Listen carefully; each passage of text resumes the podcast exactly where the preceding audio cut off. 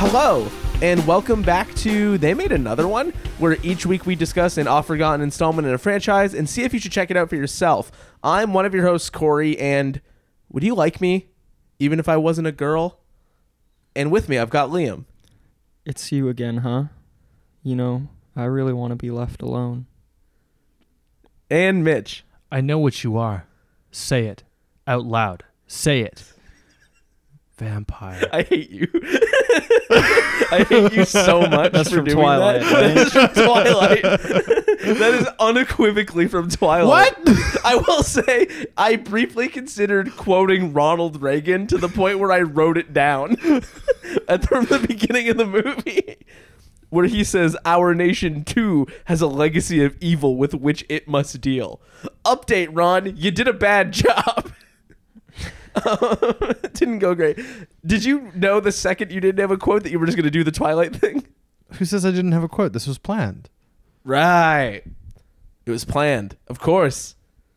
Because. Just like we drew it up. Just like we drew it up back in the factory. We nursed it, rehearsed it. We're back. We're back. We're so back, as the kids are wont to say. Or maybe the adults. I don't know if that's like a... I don't know what generation is dunked on for saying we're back, but we are. It's been a couple weeks. The holidays got in the way, I suppose, of our ability to plan a sound logistic schedule. Yeah, they often get in the way of what really matters, you know? Which is doing this show. Yeah. It's more important than seeing our families or, like, you know, exchanging gifts with loved ones or seeing any of that dumb shit. It's mostly about doing this podcast. Yeah, it's all about sitting in my living room and talking into microphones. Yeah, while a silent laser disc plays. Yeah, we got A Star Is Born on the screen tonight. That we've covered on the pod, no less. Oh my God, an incredible film if you forgot. Yeah. We're back. It's a new year. We are entering the 5th year of this show existing. We haven't hit the 5-year anniversary yet, but we're approaching it, and that's shocking. For a wide variety of reasons, not least of which because high school and university were each only 4. Yeah, we outlived them. We could have been the soundtrack to the entirety of someone's high school experience, and then some. Yeah, and then whatever mistakes they made the summer afterwards. That's really what I would love to be the soundtrack of, because yeah. I remember very strongly the things that I did and the things that I experienced in the year of making mistakes after high school. I'm going to talk about many of them tonight, actually. Oh, yeah? Yeah. Was that a planned inclusion, or? Like, I knew I would talk about them, but I hadn't. You just bringing up the mistakes after high school is convenient. Yeah. Is vampirism one of those mistakes? The vampirism in this movie certainly is. Intriguing.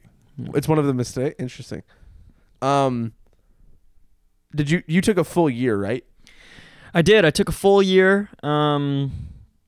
I knew what I was going to do after that year the whole time, because I applied to university in like September. Okay. And then I would have got in, I don't remember when they send out letters as to if you got in, maybe like a little bit after the Christmas or something. Mm-hmm. So then I still got like 8 months of being like, I got this date where I'm going to go to university, but until then I am just going to do whatever I feel like. I think that's a really smart approach. That's something that I think would have been bad for me, but I get it. Oh, like, you think you'd get into drugs? No, I don't think that would have been the thing. I think if I was going to get into drugs, I would have gotten into drugs when I was like 13, when a bunch of other people I knew were getting into drugs. That was probably going to be it. So if it wasn't then probably not. But I think my bigger concern would have been when I got to university, I immediately... hated it and like had a bit of a freak out sort of. Like, this is what happened. This isn't like theoretical. This is true. This is, I got to university, moved in, got settled, did not like it at all, thought I was making a mistake, wanted to leave, was like freaking out, was like crying and having a bad time. And my parents were basically just like, nah, you gotta like stick this one out, pal, fucking figure it out. Okay. And, boy, am I glad I did, because the alternative was go back to my fucking hometown and just sort of sit there. And then I don't know what would have happened after that, but none of the good stuff I like in my current version of my life would have. I'll tell you that for free. So made the right call. So you think had you taken a year off in between, you wouldn't have gone to university? You would have realized I don't, or at least like I probably would have also like gone for something else. Like I ultimately think I made a lot of the right decisions by forcing myself to not make the wrong ones. If you get what I mean. Yeah, I also think that I could have benefited from a gap, but I didn't do that.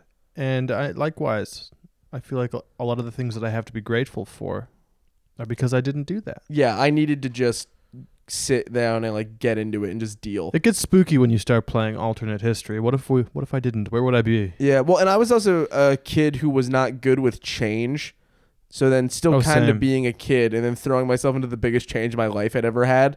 I didn't adjust great right away. But I think forcing the adjustment was the right call. I don't think I would have, like most people I knew left, like it probably wasn't going to be a great decision to be the dude that stayed, especially given that I was like the academic type. To just put that off for no reason seems like a bad call.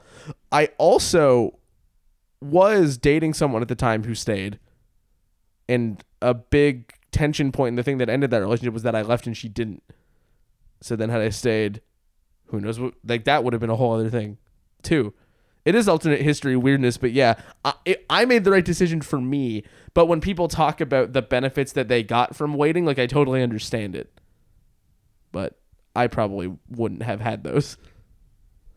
Yeah, totally makes sense. For me, the benefit was that I got the time to do a lot of the personal growth that I think had I not done beforehand, I would have ended up in a similar situation that you did early on in university, and I might not have stayed. Okay. Because even when I got there, I found it tough an occasion to stick it out, and so had I not had the year to prep, I think it would have been even harder for me. We would have had no pod. There would have been no Surely pod. Not, yeah. Had we done things differently. Unless we all waited. I vividly remember standing outside the St. Patrick's building on campus, which is sort of in the middle of nowhere relative to like the downtown of the campus, if you get what I mean. And I was either leaving or waiting to go to a film class.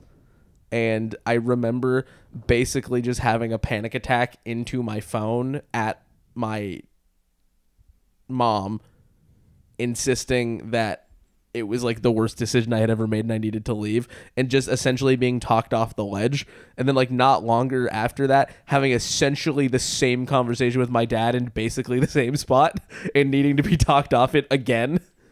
Like, damn, this film class. It was no good. It was no, the class was great. Yeah. But it was a tumultuous opening couple of months for me.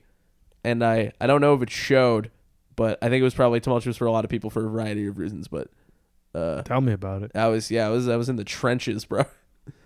But it worked out. It did work out. So if you're in high school right now, or in your first year of university or something, any year of university, listening to this pod and having a tough time, it very well might work out. Yeah, I would say the lesson you should take from this is not force yourself to do it if you're miserable, but if you do, there's lots of good that can come from that. But there's obviously like a harm threshold where it's like if you're like dying in there, you know, there are valid justifications for leaving. I just didn't really have any of them. Other than not liking change and being stressed and being uncomfortable. But like, that's everybody. Or maybe it's not, but it felt like it was.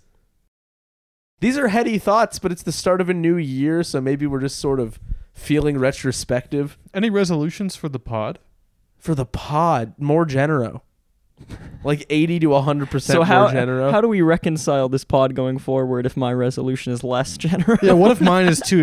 We are a democracy, right? I mean, well, I almost said demography. I named the show. Jingle All the Way Too Hurt, bro. That wasn't even a genero. What do I have to complain about? That was just us being stupid. All right, then I guess my New Year's resolution is to just be less stupid. Us picking. Yeah. And then I win. No, you don't. You piece of shit. The fuck you. I'm pointing at Mitch. No! No, I think my... well, I guess Jingle All the Way 2 was on the Genero, and we picked from it. So I do blame the Genero perhaps in that it never should have been on there. Yeah, maybe we just need to clean the list up. And, it does need a New Year's cleaning. Bill's been sending us messages. Bill Castle, my good personal friend. Ah, yes. Saying that maybe it's getting a little rough around the edges in there. The machine's chugging along. Maybe we need to get it running a little more smoothly. I'm down to throw in some real stinkers on it too. Yeah, I think part of the beauty of it is that we risk catastrophe, but we can't welcome catastrophe. We can't face catastrophe on a weekly basis. No, that's what wars are for. And I'm not in those. No, but we do. I mean, there have been weeks where we have had back-to-back stinkers. Yeah, and that might continue to happen. I think an actual resolution I'd had for the pod is try new stuff out. I think seeing more new stuff as well. We were kind of discussing this earlier. I guess literally and figuratively new. One, I think more new releases would be interesting. Yep. Yeah. As they come out, being timelier, which I know runs sort of counter to All Forgotten Installment, but we fudge those numbers all the time. Yeah. I play hard and fast with the rules. I think watching stuff on other formats, we have the VCR. I need to get it tuned up. We have the Laserdisc. I think maybe trying out viewings that we do and exploring seeing stuff in less pristine forms might be fun. I would like to do more Monade masterclass videos and other leverage the Instagram. Yes, we need to leverage our Instagram. Get too. Liam on the Instagram. That's true. Liam doesn't do much on the Instagram. He haunts it. Or he haunts the corners of the pod. That's crazy to say. He's here, man. You just described Instagram. Him as a ghostly presence. Well, he said he was a vampire earlier, so I mean... Well. No, he said he made a mistake once that may have involved vampirism as related to a movie. Okay. That's different. Unless he admits later to something else, in which case, c'est la vie, bro. Stay tuned. Sometimes you just do a little bit of vampirism. You quoted Twilight earlier. Uh-huh. And we've had this conversation before vis-a-vis Dracula. And vis-a-vis Nosferatu. Perhaps some Fright Night Part 2. Fright Night Part 2. We have discussed Fright Night remake. A lot of vampire movies. Right. I'm sure there's others. But it's probably worth doing a brief reiteration of vampire interest levels. Dare I say, our vampire stakes. Because you stake in the heart, stab him with the vampire. So a vampire, it's a wooden stake and it goes in the heart. Nice vampire. I got that. Yeah, I like them well done. Really? Yeah, you laughed at ketchup. You laughed at that one. Yeah, I like Donald Trump. I like eating ketchup leather, bro. No, I'm the best steak. I'm a huge vampire guy. I've read a lot of vampire literature, played a lot of vampire video games. You know Bram? Bram? Yeah. Love him. No, but I love the Bram Stoker's Dracula, the book. I've seen so many adaptations. Vampire Bloodlines, The Masquerade, iconic game. Love that shit, even though it's broken as hell. I'll never forgive you, Activision, for what you did. Have you done the tabletop version? No, never. I've been meaning to. I don't really do enough tabletop gaming at all. But I would like to. I feel had like I'd be in my element. I had a failed attempt at a D&D game years ago. Yeah. But yeah, I'm a big vampire movie and media guy, and I know we've all had this discussion before. But what about the rest of you? I mean, Liam might be a vampire, so I have to assume he's got strong feelings. I only ever really see him at night nowadays. When we were in school together, I would see him in class, if I wasn't skipping the class. To do some stuff. Wow. To sleep in your coffin. You vampire. That's why I was asleep. That's hearsay. That's hearsay, bro. I knew that when you said Dracul, it sounded too good. Dracul. Yeah, what are you, Transylvanian, bro? Oh, I wish. Yeah, I guess I'll talk a bit about how I think I feel about vampires. What excites me about being this deep into the podcast is that now anyone can go and click on any of these vampire movies that we've done years apart from each other and hear this conversation, and I would be so curious if my... if we contradict ourselves? Yeah. Like, once I said I hated them, and then I was like, I go way back with vampires. Yeah, totally. It very well could happen. I guarantee you there are multiple instances that other people remember better than us of us wildly contradicting ourselves. Oh, yeah. Yeah. That's the human experience. None of us could ever be politicians with this podcast. Ever. Or we could be. They love doing that shit. That's true, huh? That's true.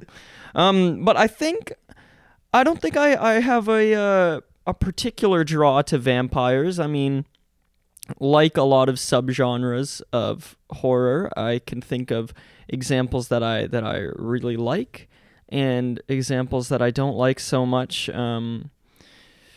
But I think vampires they often lean into, of course, the supernatural, the fantastical, and the gothic stylings of horror, and none of those are particularly my favorite. You know, I think I tend to like stuff that just feels a bit more realistic,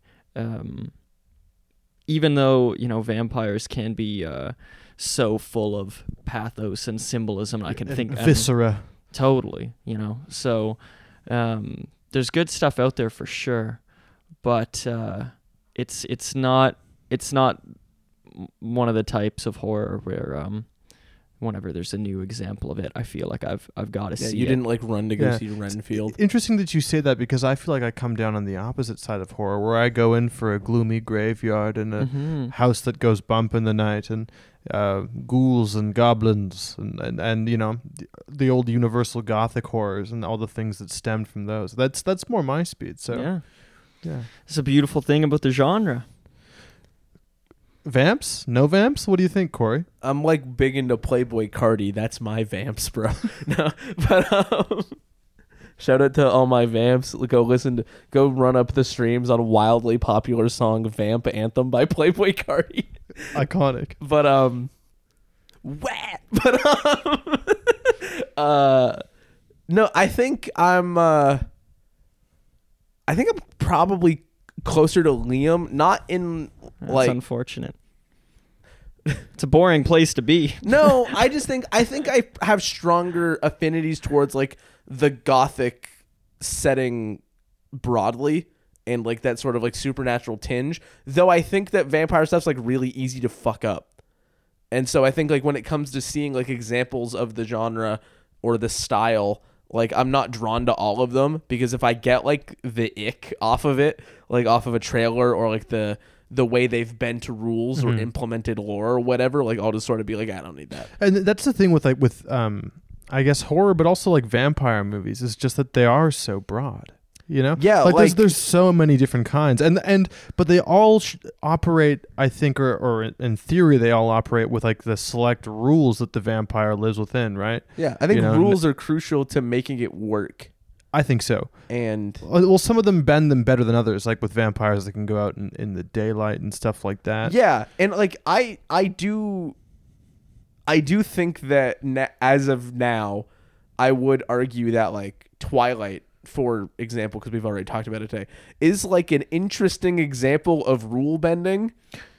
Yeah, like I think she's just sort of doing whatever with the lore. Yeah, and I think that's kind of fun. It's an interesting, I think, like benchmark or in the genre of vampire movies, right? Like, it takes it in like a different kind of soapier, like teen direction. Yeah, which is cool. Yeah, you know, it's so counter to like Nosferatu the Vampire, with like Werner Herzog just doing the most like nature is evil, like, and he is an abomination. Yeah, and also just like the shame of the human condition is to hate him, though he is monstrous. Like, it's all just like... Yeah, and I think with how different movies tackle vampirism as a curse is interesting, especially I think with this movie. Right. The thing we're talking about today. Yeah, but I think that like there's room for sympathy for vampires and people afflicted with vampirism in a lot of movies, and then other times they're just like cannon fodder. Like, what's that John Carpenter movie with James Woods where they're killing all the vampires?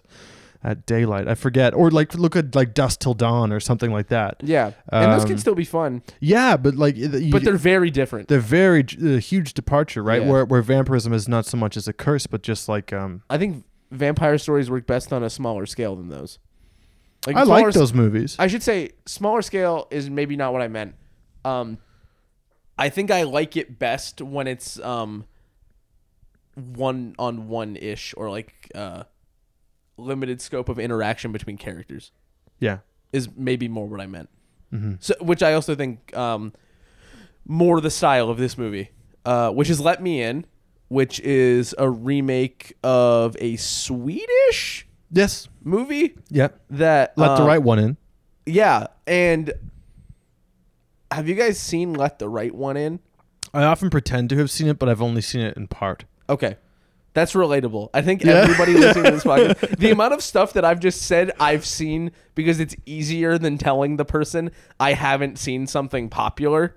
I do it all the time. Instead of, because I don't want the whole, like, you haven't seen what? Oh! Like, I don't need that, dude. I'm 26 fucking years old. But I'm this tired. Is a safe place from that. We won't do that to you. Yeah, well, I haven't seen the Right One In, but like, I've never been chastised for that either. Mm-hmm. Have you seen Let the Right One In? Many times, yeah. Okay. I want to ask a question. Maybe it's too early to ask it, so I'll just plant the seed now. Let the Right One In and Let Me In are similar sounding titles with, to me, wildly different implications for what they actually mean. One gives you a kind of choice that there are others that you might be letting in. Right, but I think that the decision implied by Let the Right One In versus Let Me In and the stakes for the people involved in that decision strike me as wildly different. And I'm curious if the movies feel as though they relate to their title phrasing more, like one versus the other. Like if Let Me In does anything to communicate that title and justify the change over being Let the Right One In, if you get what I mean. It's a great question, and I think it totally does. I think the titles are pretty apt here.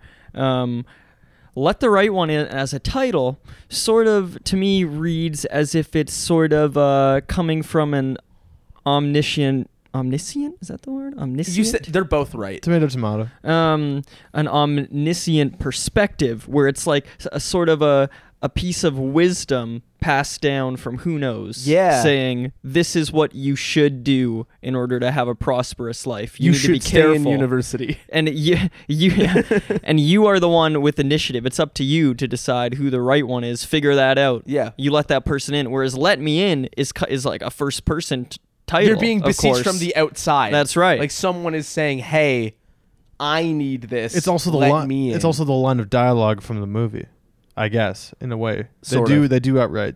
Can you let me in? You have to say it. Yeah. Say it out loud. Obviously, we'll get into that more. But having not seen the original, this is one of the few instances where, because we had a scheduling delay, I didn't watch this movie at the same time you guys both did for the pod. I waited until yesterday because I knew I had time. And I spent those weeks vigorously debating in my own head if I should watch them both or not, because I have wanted to see the other one too, and I was like, is that gonna cast too much of a shadow over my take on this? I didn't know how similar or different they were, and the titles were different, so I wasn't sure like if that meant like big departure, no departure, whatever. And I decided that frequently enough, I am the person who sort of didn't see anything else, that I just went with that. And I had assumed that at least one of you would have seen it to kind of ground us there. But I had a real like push and pull on like, should I just take the time and watch it or not? I'm going to now that I've seen this one, but it was a battle. Yeah, I mean, I can't say you made the wrong decision. I don't know that you let the wrong one in there. I am very curious to hear what you think of the original now, having seen this. I think my suggestion probably would have been to have watched the remake first, just so you're pure on it. You know, You just go in, that's the movie we're talking about, you might as well watch it first. And unlike a movie like Old Boy, which we did on the podcast, Old Boy sort of, a lot of the punch of it is like on experiencing the twists that that movie has, and it's like once you experience the twist in that story, it's not going to hit as hard when you watch the original. This movie doesn't really have that. Yeah, where I think you can watch the remake first, and then you can watch the original second, and I don't think the original will be hampered at all. And so I am curious, you know, if you had watched the original maybe a little bit after Let Me In, but still before the pod, I think that would have been all right. But I will reiterate quickly. Watching the Western remake of Old Boy before I had seen Old Boy for the show is maybe, Jingle All the Way 2 included, maybe the worst decision I've ever made on the show. Sure. I think. Well, so many Western remakes are just superfluous. The Old Boy remake's just straight up bad. Yeah. And real Old Boy's good. Like, really good. Oh, it's excellent, yeah. And the remake does so many similar things, but it's all so shitty. Like, it's unbelievable. I mean, what was the Vanishing, for example? That's another example of a Western remake. Yeah, that's dog shit. The Vanishing feels like a movie that is in conversation with this, or we could do that. Perhaps, like, maybe the format and the remake structure and sort of like not dissimilar, I think, also to Funny Games, which is like we've taken a very European sort of lens and re-pivoted it over to, we made an American guy do it. Although in the case of Funny Games and The Vanishing, same director both times. Yeah, I guess that is a notable change. But in the little bit of reading that I did do in between watching the movie and now, I do gather that the original and this are like stylistically similar.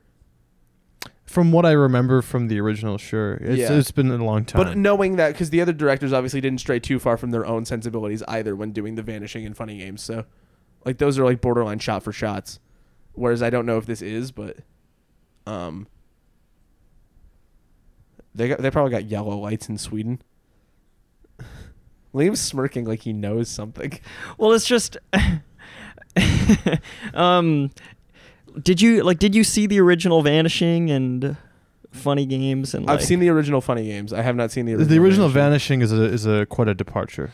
Yeah, I'm just thinking of it as like, you know how just like a few minutes ago you said that Funny Games is quite similar. Or actually, to the original's the departure, the remake's the departure. The original's great, but wasn't Funny Games is like shot for shot. Yeah. I'm at least remembering that right. But I would say The Vanishing and this are pretty different. The Vanishing more so, and you can hear me be angry about that on the episode. Fucking Jeff. Let Me In and Let the Right One In, I think if you were to just skim through the movies, like literally with your player, like just skim through, I think you would think this seems like a pretty similar movie, but similar. In practice, the differences, while subtle, make a whole lot of difference. They add up to the justification of like a philosophically significant title change. Yes. Okay. Yeah. Interesting. Okay, cool. Last thing I'll say before I do cast and crew, and then we can just get in. The only critical assessment I had before watching this movie was from our friend Dave. And Dave said he fucking hated it. And the only thing I knew was one guy I knew hated it. Did he say that he had seen the original, or just the... I don't know? Definitely not. Okay. But had watched it in the last 6 months, really didn't like it, and that fell asleep during it. Even he didn't tell you that, but he only saw like the first half or something. That's crazy. Also wow, but yeah. So I was like very. I entered this trepidatiously. Because we've seen a lot of bad remakes, and the one thing I had been told was that this is one of those. That's very interesting that after 13 years, that's the only part of this movie that got to you, because it was a big movie when it came out, and like Stephen King even went on record saying this was his favorite horror movie in decades. It was kind of a big deal. But that was, lest we forget, that was peak I'm not doing horror in my own life. And when this movie came out, like that was around the time that I really got into movies. And I can remember reading a lot of like glowing praise from this movie. I know Ebert really liked it. Corey was telling me Mark Kermode didn't, which is... Mark Kermode. And the reason that got me interested in trying to figure out how similar the two are is I don't remember this word for word, but the assessment was essentially like it was like the most unnecessary, like superfluous, samey remake he had like ever seen. And you would have read that after seeing the movie? I did. Which is why I'm curious enough to go want to see the other one. Mm-hmm. And again, the philosophical angle seems different. Yeah, it's really cool that you've picked up on that. Okay. Yeah, I mean, just the two phrases are so different. Like, I know that... Actually, I'm not even going to say that. I don't think that you could present those two things to any person and have somebody assume they mean the same thing. Mm-hmm. Like, Matt Reeves went out of his way to call it something else. There has to be a reason for that.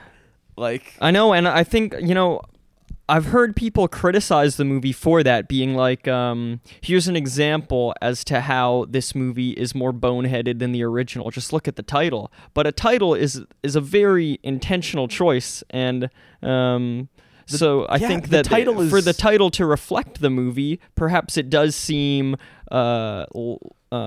like it's less inviting of a statement, and is a statement that has like less nuance to it. If that reflects the movie, if the movie also doesn't have that nuance, perhaps that is an intentional decision and not just a misunderstanding of what the movie should be. That also strikes me, and I'm talking out of my ass a little bit here, having not seen it, but that strikes me as a little bit of like original movie favoritism, regardless of your opinion of the quality of this movie, where it's like the people who made the remake can make those editorial decisions. That's the entitlement you get when you remake a movie. You can do that. So like, even for better or worse. Yeah, even if you don't like it, like I think saying like this is inherently shallower and worse because they changed it is like a really narrow way of thinking about it. Regardless of whether it's good or bad. Like if they called The Vanishing The Disappearance or whatever and like wanted to try to make an argument that they were trying to do something different, it's like, yeah, hear them out. They're trying something. Humorous games. They were really going for it. But jovial activities. Goof 'em ups. This one's got NASCAR in it. A day at the track. Hanging out with my dog. And also some other stuff. Parentheses, try not to laugh. Parentheses, hard.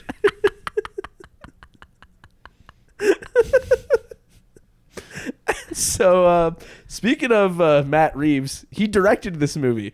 You might know Matt Reeves from a wide variety of very popular films, including Cloverfield and The Batman, and two of the four Planet of the Apes remakes. Oh, that's right. Because wow. there's Planet of the Apes, and then he did Dawn of the Planet of the Apes and like War for the Planet of the Apes, mm-hmm. and then there was another one, and now they're doing Kingdom of the Planet of the Apes. I was never Planet of the Apes pilled, but apparently those movies are good. I've heard mixed things, but I have no dog in that fight. Yeah, I'm just now being reminded of those and kind of being surprised we haven't done them on the pod. I followed all those movies in the theater. There's a new one coming. We could catch up just in time for Kingdom of the Planet of the Apes, which is a fun.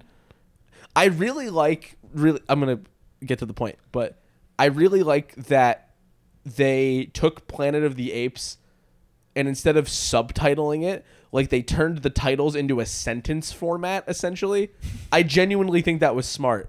Like Dawn of the Planet of the Apes, War for the Planet of the Apes, whatever of the Planet of the Apes. Like I think that was a really good idea. Like that writer deserves praise for coming up with that. And I don't know if it was Matt Reeves or somebody else. Yeah, maybe it was Matt Reeves trying to get in people's good graces after they shat on him for the Let Me In title. But I also saw people shit on the Planet of the Apes titles too. Yeah, well, like why people were saying like why does the Planet of the Apes rise before it dawns? That's what the other one was. Well, you can't make all the people happy all the time. That's one thing that we've learned with this pod. We always disagree with each other. But sometimes I'm happy and you're not. Talking about in those ape movies. Let the right ape in. Let Caesar in. Is it Caesar that is Andy Serkis? Is his name Caesar? Maybe. Mm-hmm. I know a little bit about those movies. Look at me go.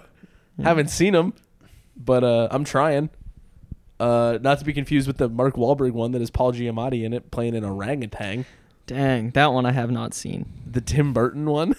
Yeah, Gothic King. Maybe that's why I avoided it. Also, Matt Reeves wrote Under Siege 2 Dark Territory with Steven Seagal, which I've talked about before.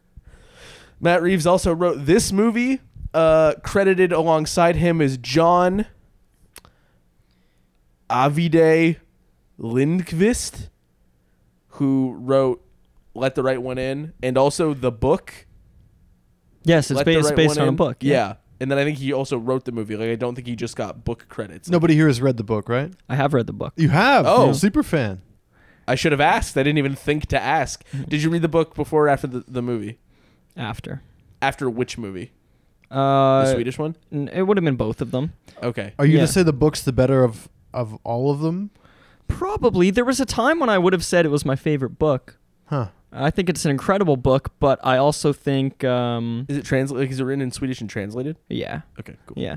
But I also think that the original movie is an incredible movie, so I think that they're kind of... they're both very respectable, but I do think that the book was is my favorite experience of all three. He's a great writer in general. After reading that book, I read a few of his other books. He's a really, really interesting guy. And the book...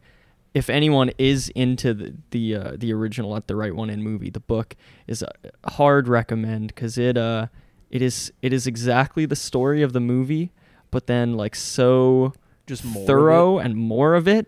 But it elicits the exact same feeling that I imagine. Dude, he spies on so many more horny parents. Yeah, incredible book.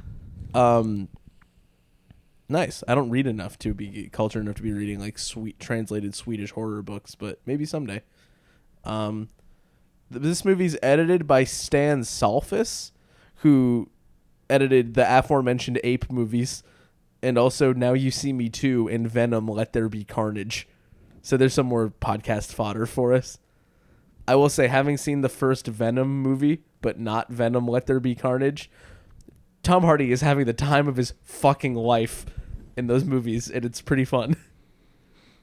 Yeah, I really liked that first Venom movie. The second one, not so much. He's got such a weird relationship with Venom. It's like a really weird dynamic that they have. It's like fun. A buddy comedy film. It's really bizarre. The cinematography is by Greg Fraser, or maybe Grieg Fraser. It's G-R-E-I-G, so I wasn't sure. He shoots a ton of fucking movies, and I would like to give him credit for a ton of movies that are lauded specifically for how they look, including recently The Creator, that John David Washington movie with the robots in it, which the one thing I heard about it is that it was beautiful to look at. The Batman, a bunch of The Mandalorian, some of Rogue One, Killing Them Softly, Zero Dark 30, The Man Shoots movies. Also, the music is by Michael Giacchino. He's famous enough that I didn't even bother. He's got so many fucking credits. We all know who Michael Giacchino is. If you're listening, you probably know who Michael Giacchino is. And if you don't, you've definitely heard his music. So don't worry about it if you're not sure. Why do you look perplexed? I'm blanking on who Michael Giacchino is. Ratatouille. Oh, shit. Okay. For one. That's the first one that came to my mind. What else have you got? I didn't write them down.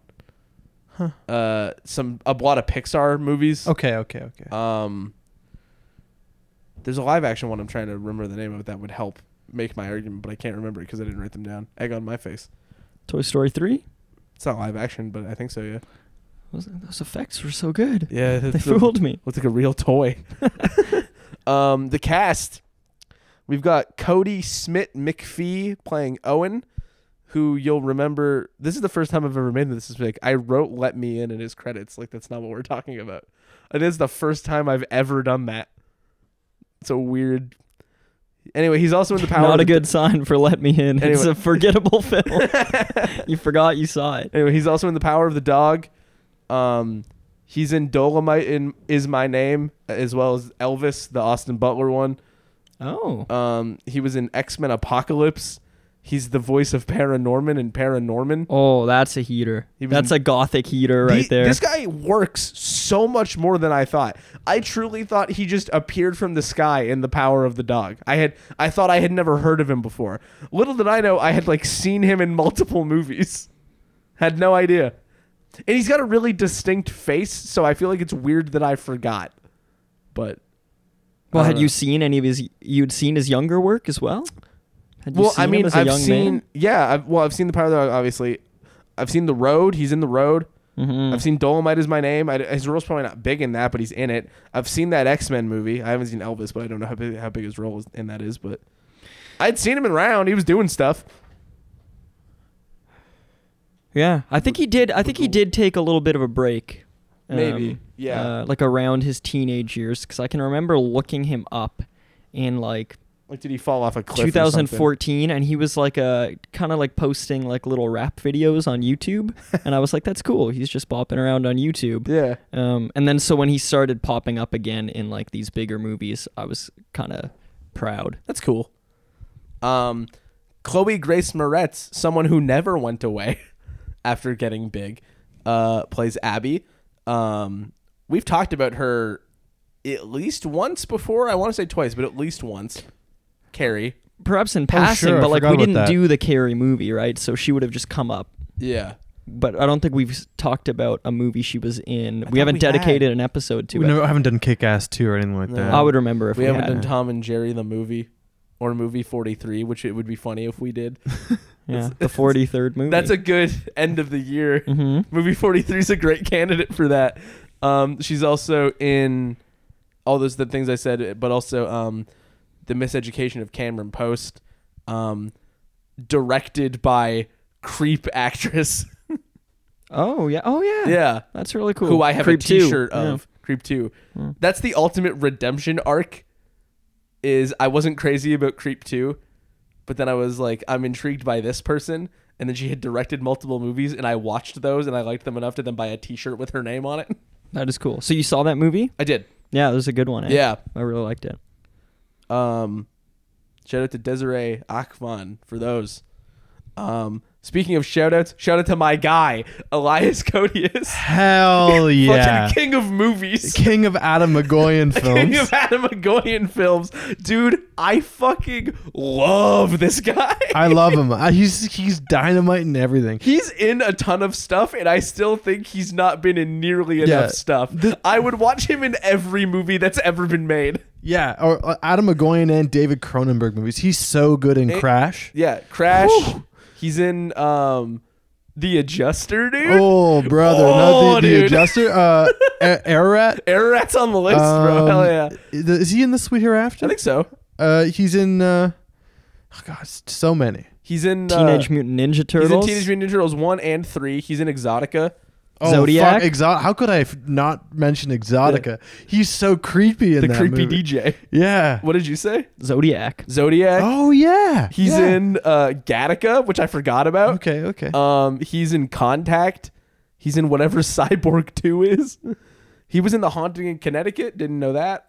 That's kind of sick. I think every movie he is in is raised up because he's in it. 100%. He's one of those character actors. He can show up in Trash, and I'm stoked. Yeah, I'm just stoked to see him whenever he turns up, and he turns up also, and really consistently good stuff. He rarely is in bad movies, truly. I can't think of many movies that he's in that I've watched, with the exception of stuff like TMNT3, which is a bad film. If he is in a bad movie, it's the movie may be bad, but he's always good. Yeah. He's also on like 108 episodes of Chicago PD. Yeah. He is. And he's good in it. I've not watched the show. I haven't watched that. I've seen him in that too. Yeah. He's good. He's really good. One of the better characters. I love Elias Koteas, man. He's like my guy. We go way back. Back to those film classes. I was having panic attacks outside of. Yeah. What did you watch in film class? That was like third or fourth. No, yeah. I'm fudging the timeline a little bit for the sake of a joke, but no. Okay. In film school classes, we did a fuck ton of Atom Egoyan movies. Well, we took a class about Atom Egoyan. We did. The great Canadian filmmaker. And then I missed the chance to meet him because I had to write an exam. He came to the class? Yeah, dude.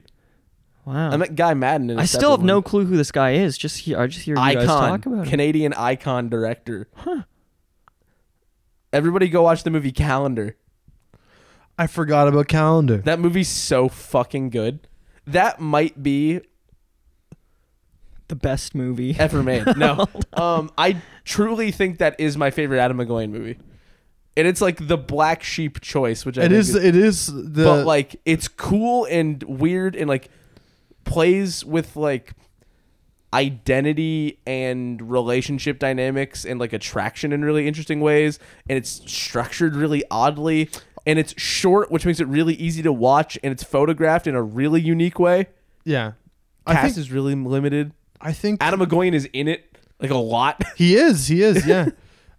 I think that's it's an interesting choice. I think my favorite would probably be Exotica, which I think is Exotica's got the juice, dude. Yeah, it's just so good. Sweet Hereafter's great. Crushing film. It is, yeah. Devastating. The Adjuster's like a weird-ass movie.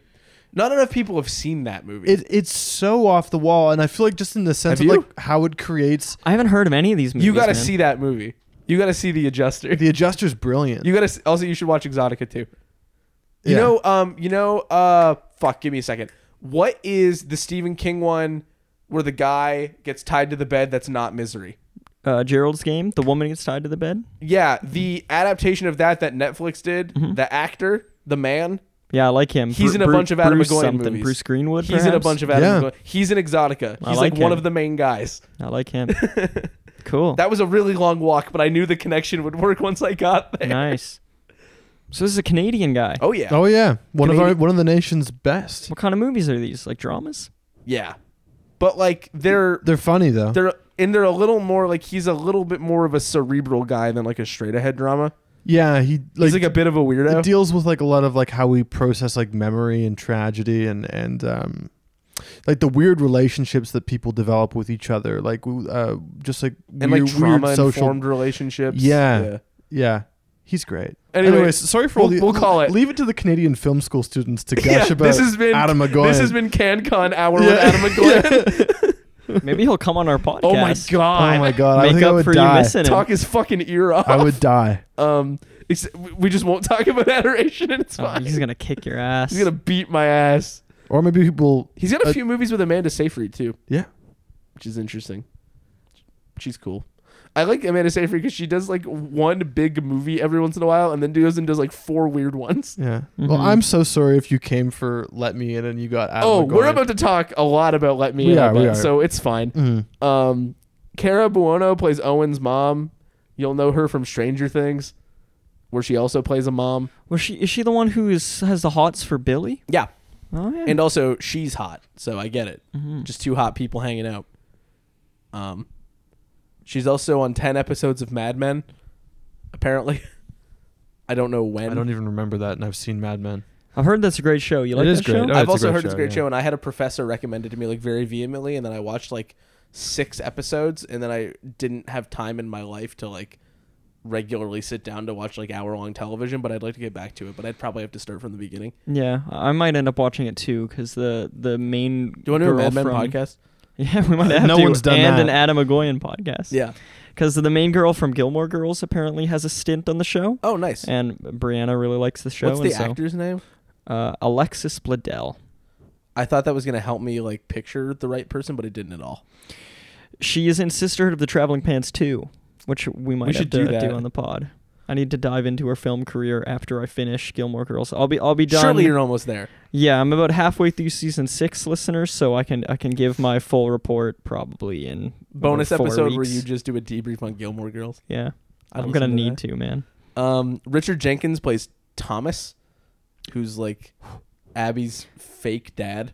Again, another heater of a character. Let's all just pause for a second and say. The movie that you think of when you think of Richard Jenkins. Okay. Okay, give me a second. I'm going to count down. Don't look anything up. I'm not. 3, 2, 1. Step Brothers. Dahmer. The right answer is Step Brothers. You say Dahmer? Yeah, only because I saw it. I didn't see it recently, but he gives such a memorable... I don't like that show very much, but he gives a really memorable performance as Jeffrey Dahmer's dad. Mm. Oh, this is that new show? Yeah. Yeah, I think he's really brilliant in it. I think he's brilliant in most of the stuff he does. I mean, he's in so many of Guillermo del Toro's movies, like The Shape of Water. He's great in. He's in Nightmare Alley. He plays the rich guy. Yeah. For what it's worth, fleece.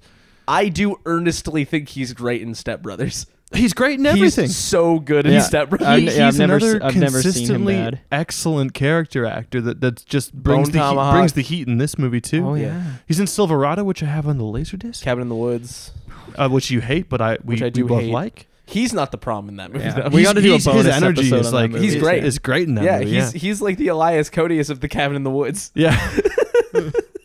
It is crazy though that he kills it in all these dramatic roles. So that for him to be so good in Step Brothers is just... He's so funny. He's hilarious. Him and like Mary Steenburgen, it is like a match made in heaven. It's so good. You're not a fucking dinosaur. Yeah, well, I love him. Speaking of actors I'm a really big fan of, Dylan Minnette is in this movie playing Kenny the Bully. That's what it says in the end credits. Kenny, that piece of shit bully. In quotation marks, Kenny, that piece of shit bully. He's obviously in Don't Breathe, which you've heard me talk about at length on this show in the past. He's in the Scream reboot, 13 Reasons Why, Goosebumps, Alexander and the Terrible, No Good, Very Bad Day. He's in Prisoners. You may also know him from his extremely popular band. So, like, it could also be that. Yeah. Oh, he's close to us in age. Like, I think he's a year older than us. He's attainable. Yeah. Yeah. Definitely. We could all be him. I have a shot. He's literally me. Either being him or being with him, depending on how things go. Either I will love him and he will love me, or I will talented Mr. Ripley him. I'll steal his identity. Another movie you haven't seen but know enough to reference. Yeah, well, because I know it's kind of doing a talented Mr. Ripley thing. I'm not talking shit. I haven't seen it either. It sounds cool though. Richie Coster plays Mr. Zorich. He's in The Dark Knight. He's in the hit Michael Mann film Black Hat, which a ton of people I follow on Twitter love, but got like critically derived. Apparently that's a cool movie. Apparently it's cool. You'll also remember Richie Coster in After Yang, which was apparently great, but I haven't seen it yet. He's an American Gangster. Also, IMDb has started listing podcasts, like narrative podcasts. Oh, we have a chance, boys. Which for the record, I think is bullshit. Like, stop. We have to draw the line somewhere. The Internet Movie Database is... Yeah. Ugh. But he is on a podcast with a title that I liked a lot, so I included it. He is on a podcast in which he plays Dracula. Called Mina and Lucy's Guide to Slaying Dracula. It's a good title. It's a great title. It's an extremely good title. Whoever came up with that had a great idea. Jimmy Jacks Pinchak plays Mark, which is one of Kenny's friends. Jimmy Jacks Pinchak? Pinchak. Oh. He was in Ender's Game. What's a Pinchak? I don't know, dude. It's his family and all they stand for. Nikolai Dorian plays Donald, who's the other friend of Kenny's. Hat guy, but not the older brother. That's a different hat guy. The Hat Man? The Hat Man. Took 12 Benadryl, started seeing Nikolai Dorian. Sasha Bareilles plays Virginia, who lives across the window and owns that dog, turns into a vampire, explodes in flames. She is in Hellraiser Inferno. Wow. I know. Right, dude. Back to the beginning. And also the Hangover trilogy. All three of them. Wow. So we were really close to doing a full filmography podcast on her early on. Close. She's in American Pie. I don't think she showed up for the reunion. She couldn't make it to the reunion. She was busy. Yeah. Dylan Kennan plays her boyfriend. He's in a bunch of interesting stuff. Hell or High Water, which is a great movie. Sicario, which is a great movie. He was on Better Call Saul. He has a ton of roles where he plays like cops and soldiers and stuff. And then I needed to include this because it's the most confused I've ever been reading IMDb. He is credited in several of the NBA 2K games playing a character called Vlad the Impaler. That's kind of vampy. And that's on IMDb as well? Video games have been on IMDb for a while. How do you feel about that? I'm sure you're more used to them, but just think about it as a concept. Because one day you'll be used to seeing podcasts as well. Conceptually, not that different. In the act of me looking for credits, I find the sudden appearance of podcasts annoying. I will get used to it. Yeah. But why does the basketball video game have a guy called Vlad the Impaler in it? Is he playing historical Vlad the Impaler? Like, you don't want to know what happens to the losing team. LeBron James will not win his next championship on account of being skewered. That definitely makes me want to play the game. Because, like, Tony Hawk's Underground, like, that got pretty narrative. You know, it's not just skateboarding. So if the basketball games do that, too. There's, like, a story mode. I love that. The story of basketball. It's the story of us all, if you think about it. Hoop dreams. Brett Del Buono plays Jimmy, Kenny's older brother. He's in Balls of Fury and also Oppenheimer. I forgot about that movie for a minute. Oppenheimer? Balls of Fury. Balls of Fury is a Christopher Walken classic. That's a real trip. With the guy from Fanboys. I can't remember his name. He's in a bunch. The guy from Fantastic Beasts 2. I missed that one. You sure did, and it sucked ass. Chris Browning plays Jack, who is one of the victims. He was in Outlaw Johnny Black. That's why I wrote him down. Shout out to Black Dynamite. That one's not out yet, though. It is. And we haven't seen it. I know. Oh, it's out. We should watch it. Okay. And also Colin Moretz plays the cashier at the arcade, which is just Chloe Grace Moretz's brother. Cool. And they look really cool in the movie. They got like a whole... It looks like they're wearing like ribbon in their hair or something. I don't really know what the look is, but it's neat. This looks like he doesn't give a shit. It's awesome. Yeah. I love it. This movie is about... someone who wants to be let in. Yeah, it's about a lot of stuff, and it's simultaneous, and it's also like fairly straightforward, but I'll do the simple version just so we can get going, because it's been an hour and we haven't really talked about the movie yet. Sorry. It's okay. People want this now that we've been off there for 2 weeks. They want this to be 3 hours. They're hungry for us. Like a vampire is for blood. Over Christmas, these guys must have been thinking a lot about Atom Egoyan. I need to hear all of it. Also, how do you think his name is spelled? Because it's not Adam. Oh, his first name? Yeah. How do I think his first name Adam is spelled? Yeah, dude. Well, now I hope it's A-T-O-M. Hell fucking yeah, it is. Wasn't it because his father was a nuclear physicist? Yeah, dude. Yeah. That's crazy. Hell yeah. Adam Egoyan. He's that fucking guy. That dude. He's him. He's the emulation, dude. Wow. Destined for greatness. Even A.D.A.M. Egoyan is a great name regardless. Like, that's like a catchy celebrity name. But to be Atom Egoyan. Oh, my God. So this movie focuses on Owen, who is... Actually, I should say it's in the mid-'80s. They make that clear early because we have Ronald Reagan there. But Owen lives in a small apartment with his alcoholic mom in New Mexico, where they did Oppenheimer. Remember? Huge. Los Alamos, that's literally where they did Oppenheimer. Where they did Oppenheimer. Yeah, dude. And he is sort of like the loner kid in his community. It doesn't seem like there's a lot of other kids around, at least not where he lives. His parents are getting a divorce. His mom is some form of evangelical, it seems. Mm-hmm. Some kind of religious fundamentalist, takes it very seriously. They have a bit of a fractured relationship. He spends a lot of time by himself. Two new people move into this apartment complex. We have Richard Jenkins and Chloe Grace Moretz. It's very mysterious. Kind of a weird vibe. She doesn't show up wearing shoes. Or rather, she shows up not wearing shoes, I guess how you would say that. And he's intrigued by that. We've seen him sort of intrigued by other people's relationships in the area. She's never seen a Rubik's Cube. He's got a telescope. There's sort of a voyeuristic angle. We see that he's being bullied at school, this and that. As time progresses, we see... Well, there's like a cold open that sort of establishes the severity of the situation. We see like the cop, played by Elias Koteas, responding to like a serious incident where a guy was brought in like severely burned and acid wounds after, we learn later, having like stolen a car, and he appears to have jumped at the window of his hospital room and just died without saying anything to the police. There's a daughter in the mix that they aren't sure about. We learn later that this is Abby and Thomas, and he has to go out, kill people, harvest blood, and bring it back to her because they are vampires. She's a vampire. She's a vampire.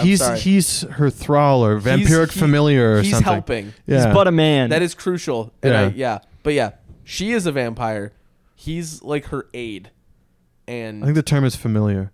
It doesn't matter. Anyway. And crucially, she is a vampire and also 12. So there's that bit in Twilight where Kristen Stewart asks, "How long have you been 17?" And he just says, "A long time." That line is basically in this movie as well. How long Twilight beat him to it. I've been 12 for a long time. and their relationship, Owen and Abby's relationship, kind of develops into like a sweet sort of friendship at first, and then there's like that youthful sort of like wistful romance angle because they're both isolated, coming of age kind of story. But then the vampirism element gets wildly complicated after Richard Jenkins's death, in which he burns himself to not have to say anything to the police to out Abby as the vampire. And then things escalate from there as Owen gets sort of wrapped further in, maybe into helping. We're not really sure. And then it progresses as the police are sort of on them. I'll just leave it at that so we can get to the movie. I want to start with Mitch, yeah. With me, okay. Yeah. I think so. Okay. Because I feel like I know what Liam thinks. I'm open to being wrong, but I think I'm going to know. But I don't know with you. Okay. Well, I first saw this movie over a decade ago with Cameron and our buddy Hugh. With the boys? Yeah. Oh, and Cameron's in the basement of his family home. And Cameron, you'll remember on this show from interrupting it that one time, and also Lady Snowblood. From talking about... also Sorcerer. Right, of course. And also just walking in. Yeah, just walking in sometimes. But so I watched it with him over a decade ago, and I remember being like super fucking stoked over it. But I think there were so many things that didn't occur to me as like a young teen watching it. That like vampires weren't versus real. Watching it now. And I just want to say that I love this movie. But I really... there were so many things that didn't occur to me at the time that I watched it. And I think this movie, while it kind of postures as like a bit of a teen drama and there's some romance that is like sentimental and beautiful, underneath all of that, there is this sort of tragic current, this cyclical nature of like the curse of vampirism, right? I would argue that the tragedy is like very upfront. It is. I think near the end it is. I mean, the whole film has like this sort of gloomy sadness about it of, you know, being unhappy when you're a kid but he's just like me for real. I think the ending is really tragic when you see what happens, and I think when I first saw it when I was young, I saw it as kind of being more of like a happier ending in the end, that they, you know, get together. Like Owen's gonna have to go like kill a guy. He's going to have to, and he's going to become what Richard Jenkins was. That's what I mean. Like he's gonna and you see like a glimpse into what Richard Jenkins is at the end, where he's just living this cyclical curse, and Owen's just walking into that happily with the naivety of a child, and so I think like that was a huge thing that I walked away with differently. But also, there's so many other things to like about this movie, and it is a dense work. There's lots to sort of pick apart and analyze, and. But I think just on its basic mechanics, this is a super effective suspense film. I think the sequences where Richard Jenkins goes out to get that blood and where he's lying in the back of the car and he's wearing that almost garbage bag. I'm the garbage man. Garbage day. He's like, those sequences as a suspense scene are terrifying, and I love the way that they're filmed with the camera in the backseat of the car, especially the way that the accident is depicted with the light shining through the window. I mean, formally... Yeah, that's cool. All brilliant. It almost plays a bit like the robbery scene from Gun Crazy in terms of perspective. But it's a really great film, and there's so many things I could talk about, but I don't want to like steal anybody's thunder, so I'm curious to know what either of you thought. I'm going to ask if Liam wants to go or if Liam wants me to go, because you're like the I've seen them both and read the book guy. So you could either set the record straight now whether you think Mitch is onto something or not. Or you could get our assessment first. Yeah, I'll get you, Corey. Okay. What do you think? This is one of the best movies we've ever watched. I agree. What the fuck? That's crazy. I know we've watched a lot of movies. It's in the top 10. 100%. I knew that you would love it just because of your like affection for the period and also these kinds of like coming of age, like teen romance movies with a tinge of horror. I knew you would fucking love it. I don't even think that the period factors into it. It barely matters, but I think it kind of adds to that tapestry. This movie just had me like instantly, and I spent a lot of the opening being like, what the fuck was Dave talking about? And I kept waiting for the turn where it got bad, and it never got bad. It only got better. I could drone on for 45 uninterrupted minutes, I bet, just starting now. I'm not going to do that because I don't know how to read Liam's take anymore because he's laughing at me. So what I'm going to say is that I agree, first and foremost, formally, this movie's exceptional. Bulletproof. It looks incredible, and they make a lot of really creative decisions that I think elevate atmosphere a lot. For example, an underrated element, which is formalism, not really by cinematography as much as like production design, but I like that when he looks through the telescope, the light on his eye is reminiscent of what the contacts look like that Chloe Grace Moretz wears for vampire mode. There's like there's a parallel thing happening in how he's sort of grappling with inner turmoil and like looking outward, and then her coming in to that sort of scenario. But as you said, this being dense, there being a lot to take. I think this movie threads really elegantly, establishing some stuff in a somewhat pulpy way, and then having other elements with a lot of layers in a way that I think is meaningful. Yeah. I think that, like, for example, like the Reagan speech at the beginning, I think is like a corny but effective way of establishing period.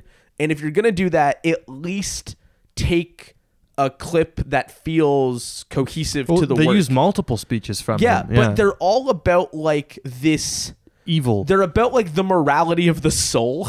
Yeah. And like what America as a country can do to grapple with its, like, essentially its inherent nature being bad, because its entire past is bad, and that's what he's sort of discussing. And I think that actually dovetails thematically, like, quite nicely with the movie writ large. And I think that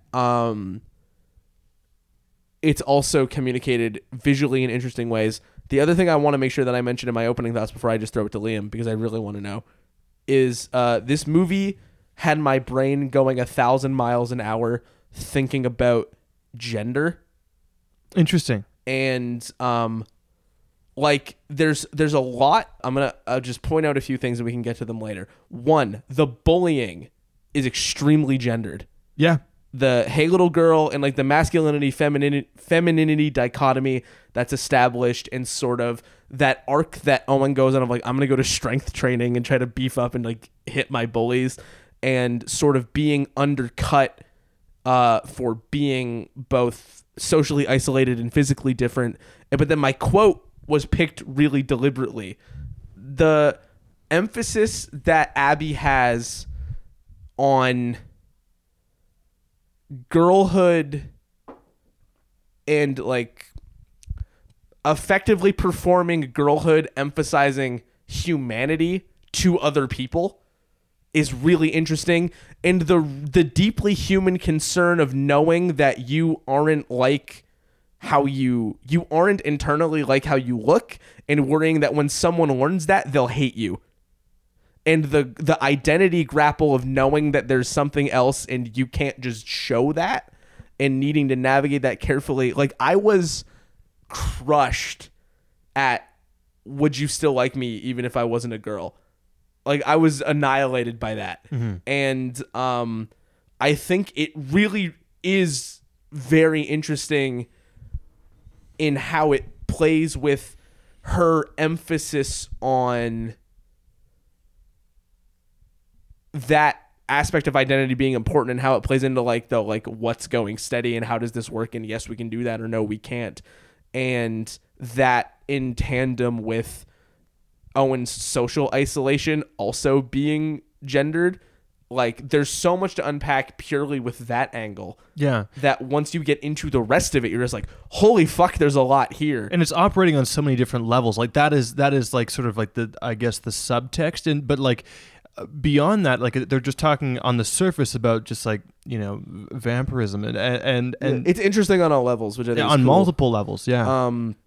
And like, again, I think somebody could watch that movie. Like when I watched that movie when I was a kid, that was all completely lost on me. Yeah. And I think even if you ignore those things, at your own peril, but like its baseline is just really good. Yeah, like even if you aren't engaging with that, yeah, like it's visually cool. It's still it's engaging, well performed. It's a neat story. It's paced very effectively. There are some. I feel like the cinematography does a good job communicating alienation and cold. It's a really cold, like inhospitable movie. Yeah, there's a lot to love, but I now don't know how Liam feels at all because he was sort of aghast. Yeah. At how high I was, and I'm a little nervous now. I was surprised. Good surprised? Yeah, I'm really happy. Okay. I love listening to you guys talk about this movie. So this movie is big for me, and so I'm very kind of confused now confronting it as an adult, and so I think I'm really going to benefit from hearing you guys talk about it as like a first-time viewer for Corey, and it's been a while for Mitch, and you say you've like seen the original in parts. Yes. So it's different perspectives than I have, and so I really appreciate hearing it because there was a time probably, I mean, certainly around the time the movie came out, and then probably for like the next 5-6 years, where I would have said first that this movie is like one of my favorite movies ever. Mm-hmm. And then when I saw the original, you were like, this. I was like, this is one of my favorite movies ever. And so did it fully usurp the remake, essentially? It usurped it in that I thought it was a better telling and a more interesting way to approach the material. And then when I read the book, I thought that was even further conveyed. Like, Matt Reeves did the classic remake director statement when he made this movie where he said, like, I'm not as much remaking the original movie as I'm retelling the book. Mm-hmm. Which is, like, of course he would say that. Which, like, that happened with Carrie as well when that Chloe Grace movie came out. And also, and, like, multiple Carrie remakes are bad. Yeah. Like... Yeah. And a lot of times I think it's a total crock. I think it's directors say that, and then they seemingly have a really hard time distancing themselves from the approach that the original took, because there's no way that they haven't seen that original and it influences them. And I think that this movie is definitely more of a remake of the original than it is. I feel like you don't want to remake a movie you didn't see, right? Like, rarely does a remake happen because two people read a book and wanted to adapt it, mm-hmm. right? Like, that's not the usual maybe trajectory. It used to happen, but yeah, not anymore. Yeah. And so the both movies are quite different, and but even though I think that the original movie, and I would love if you guys rewatched it in Mitch's case, and you watched it, Corey, and we could do a little update. Can I just put a flag in the ground? I think we need to do a part two. We could. Yeah. I think we can do that. I think that would be neat. Because even we never do that. Even in recording this episode, I watched them both again. Okay. So they're both super fresh for me right now, and so I'm dying to hear about what you guys also think of the original. And I'm kind of struggling with both of them right now because I think the original film is I think it is a much more interesting approach of the material. I think it has more interesting wrinkles than this movie has. I think this movie smooths out a lot of the complexity of the original film and by consequence the original novel, both in terms of just like the script and in terms of its formalism and the way it's put together. I think this is a much more accessible movie than the original is. That said, I'm getting choked up. Not really, but I honestly I could be, because I have had such an attachment to this remake, even though I do think the original is better. I had such an attachment to this remake. I've probably seen this movie like 20 times. Like, there was this was a movie where like I would just watch it night after night. Like, I was so in love with it, for its coming of age elements. You know, I love those. It's just such a sweet, interesting love story. And back to that year I took off after high school. In that year, this is it's kind of embarrassing to talk about and not sound like a creep, but I became so infatuated with Chloe Grace Moretz, the actress. I think we all We all did. Kinda did. Bro, not like I did. I promise you. I promise you. Where's my PSP?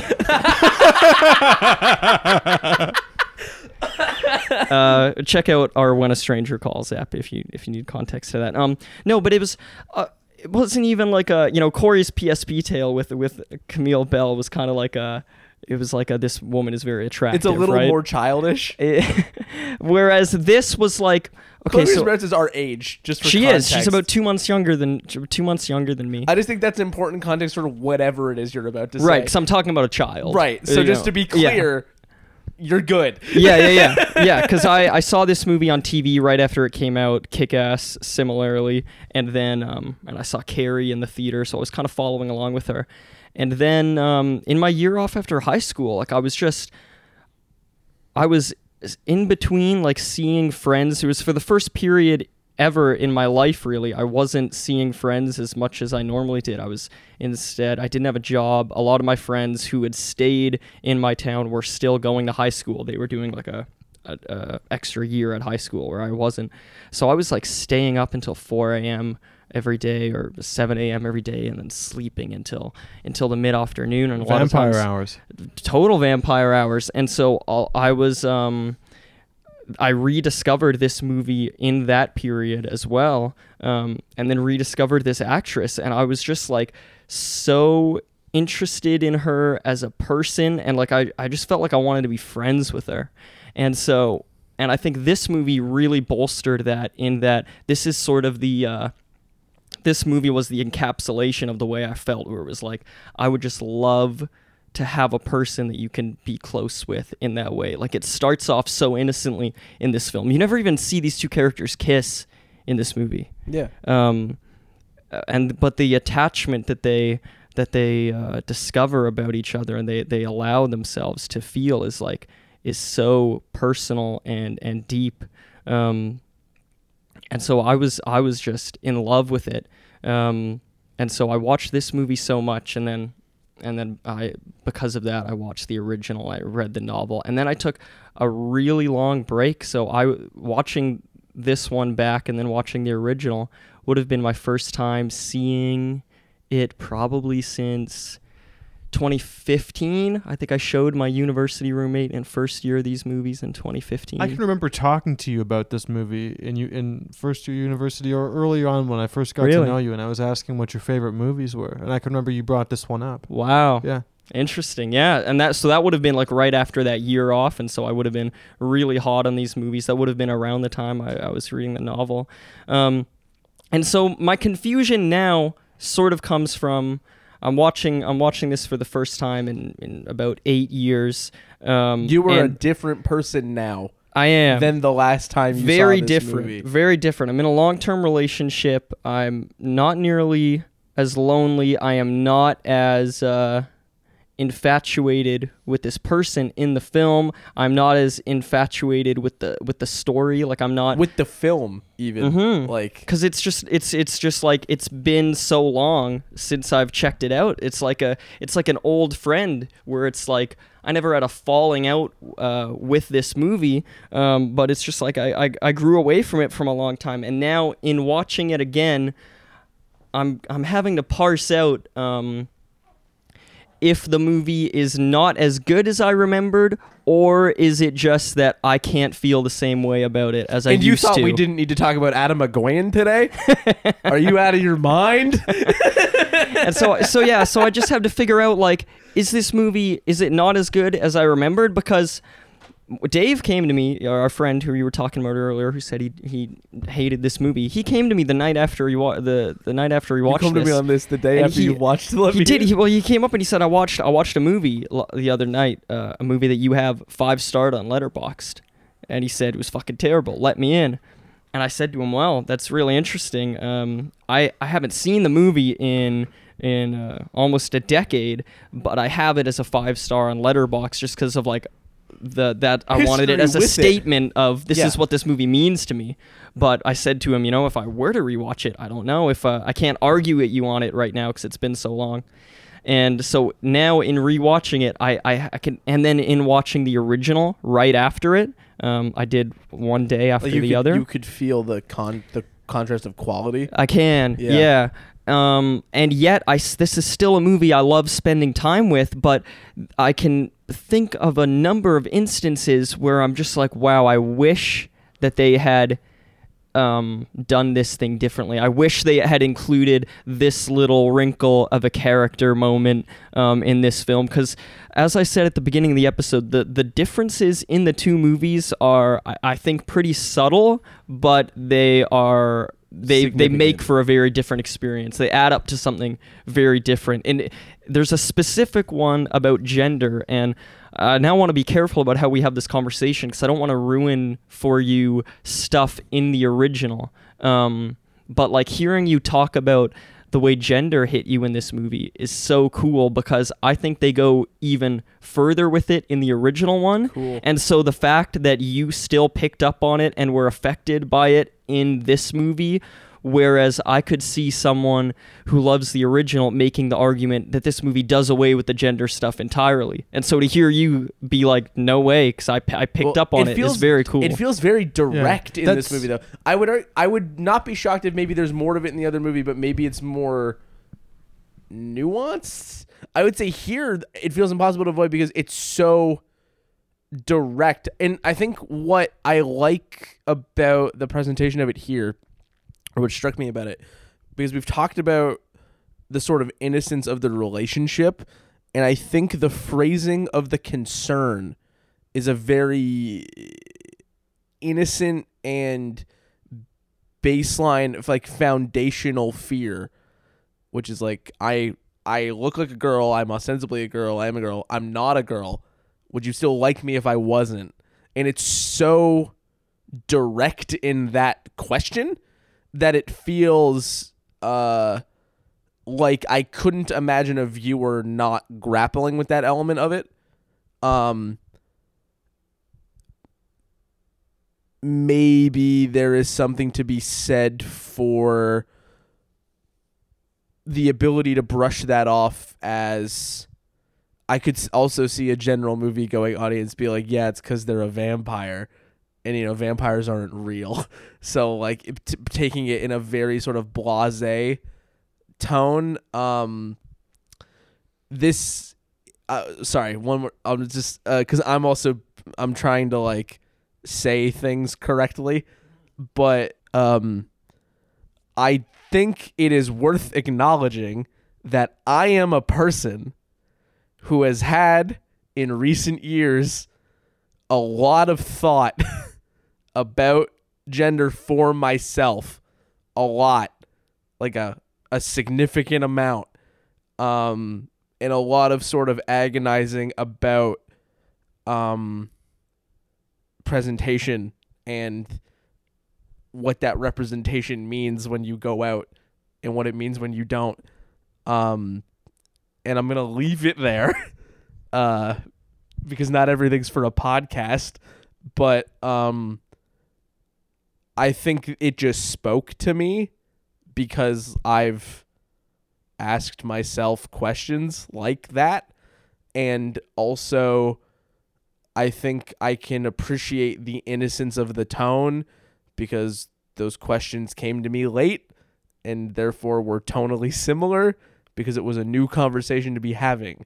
So I may have been an adult, but, you know, when you unpack it for the first time, you unpack it the way you would have in any way at the first time. You're naive, or you don't get it, or it's a little intimidating to do. So I think that helped. Maybe I would be fascinated to see an even more deep... recognition of that or the significance of that element otherwise. I'd love to. That sounds cool. I think this movie does enough with it. If anything, I do wish the movie did more. And I would say one thing that I think the movie sort of does struggle with, because as much as I enjoyed it, there is some shallowness to certain elements relative to others that I think could be I wish were different. Like, I think the bully's shallow.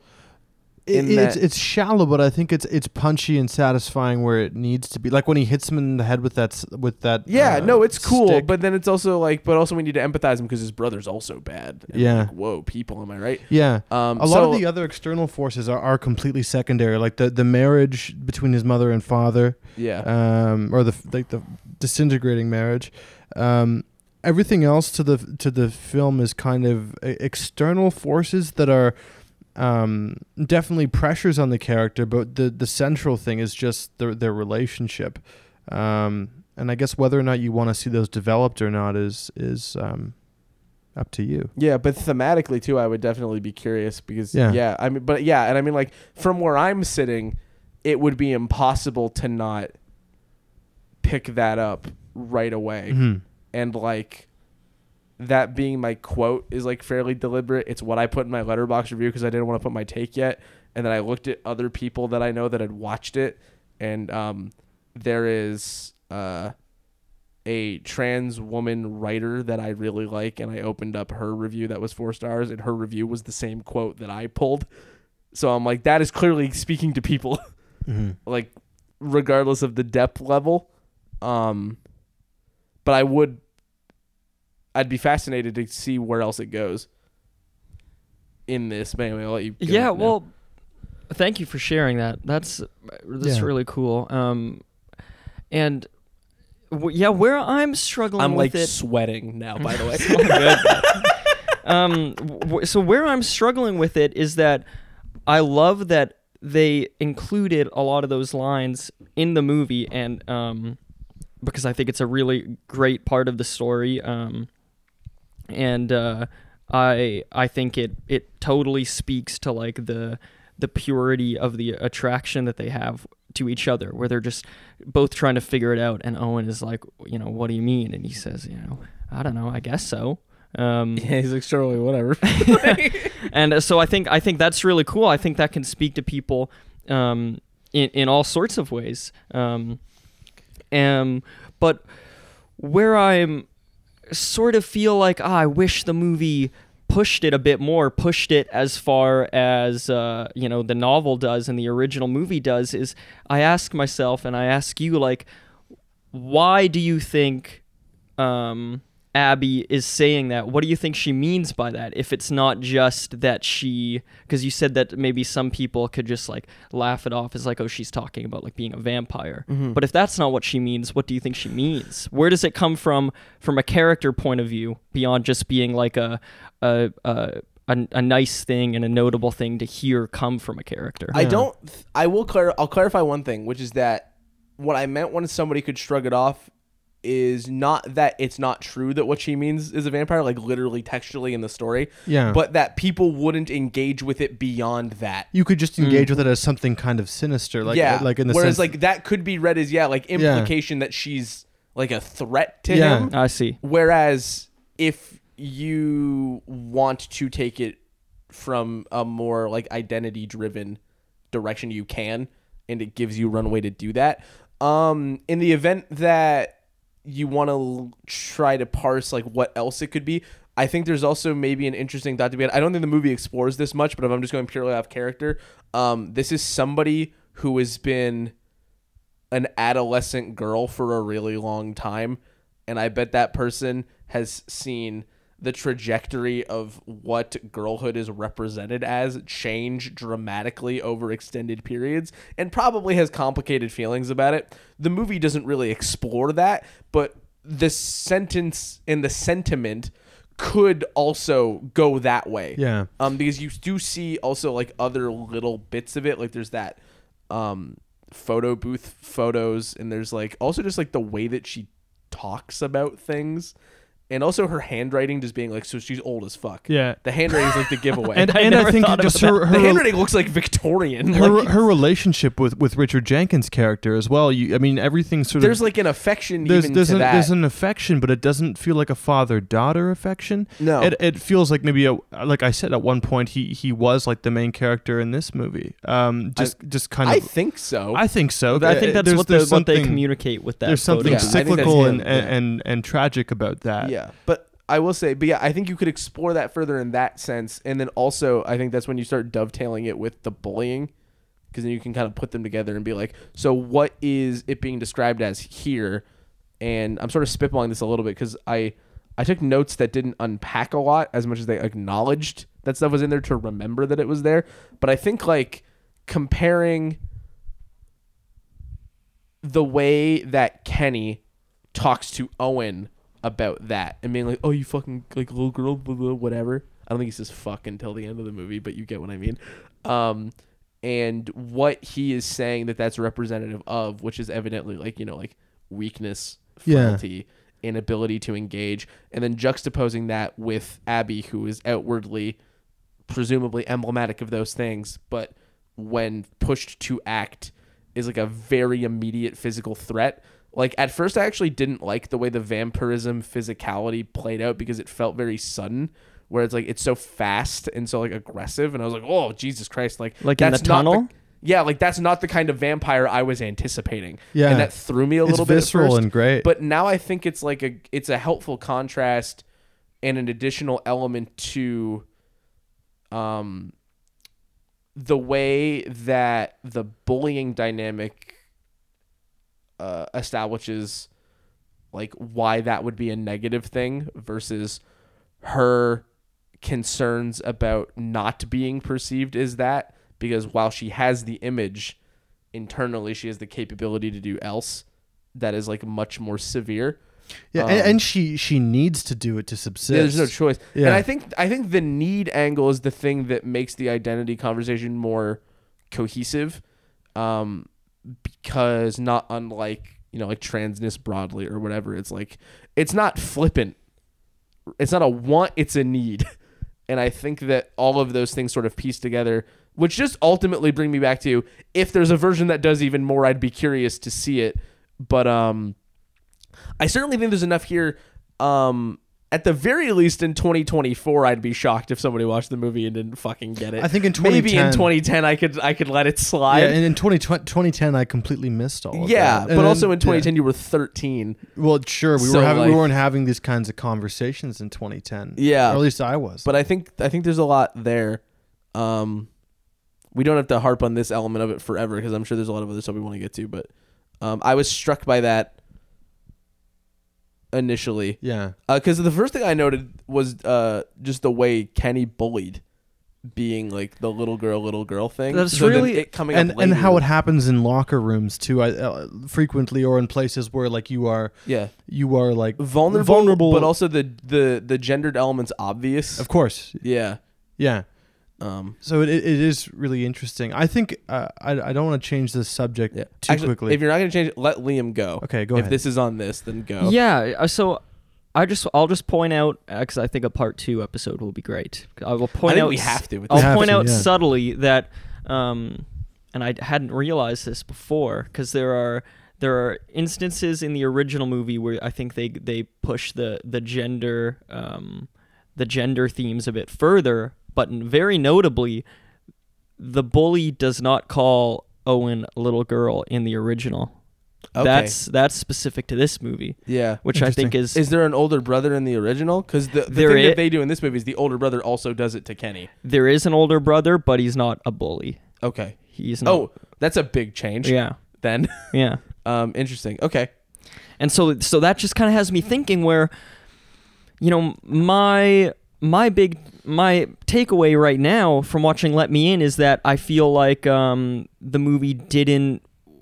The movie was less interested in exploring the gender themes that were in that original film and in the original novel. I don't remember if the bully in the novel calls him a little girl or not, but in the original film. But it is now very interesting that I'm realizing that the bully does call him little girl in this movie, and it's not in the original movie. And it's over and over. Yeah. So that's not to say that you're not right to some extent, but it does underscore the thing that we have there, which is just that they're different.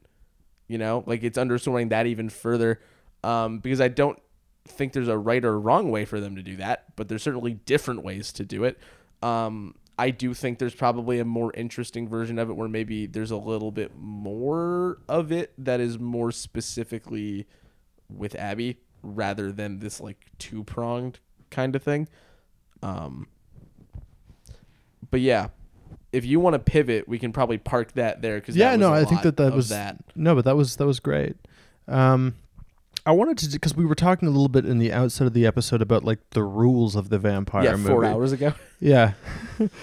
When I was just a young vampire. But back in 2010, we were talking about the rules of vampirism. And the rules of the medium, and right. So like vampires, you have to let them in. And also like can't be exposed to sunlight. And when that one vampire is exposed to sunlight and sets the whole fucking hospital room on fire, uncut kerosene. That's bro. Fucking sick. And the nurse. And the nurse. Brutal. The nurse too is brutal, right? A huge L on the nurse's part. The vampire is not only like drinking the blood of like people that they kill immediately, but also Richard Jenkins is functionally extracting blood and bringing it to her. The funnel is crazy. The funnel is crazy, right? Like the way that this film engages with the nuances of like the vampire story. It's also very mechanical, like, yeah.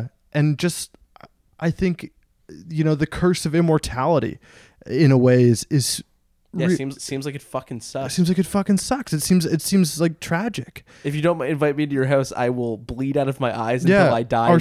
Maybe I'll live forever. Our central character is about to throw away his entire life.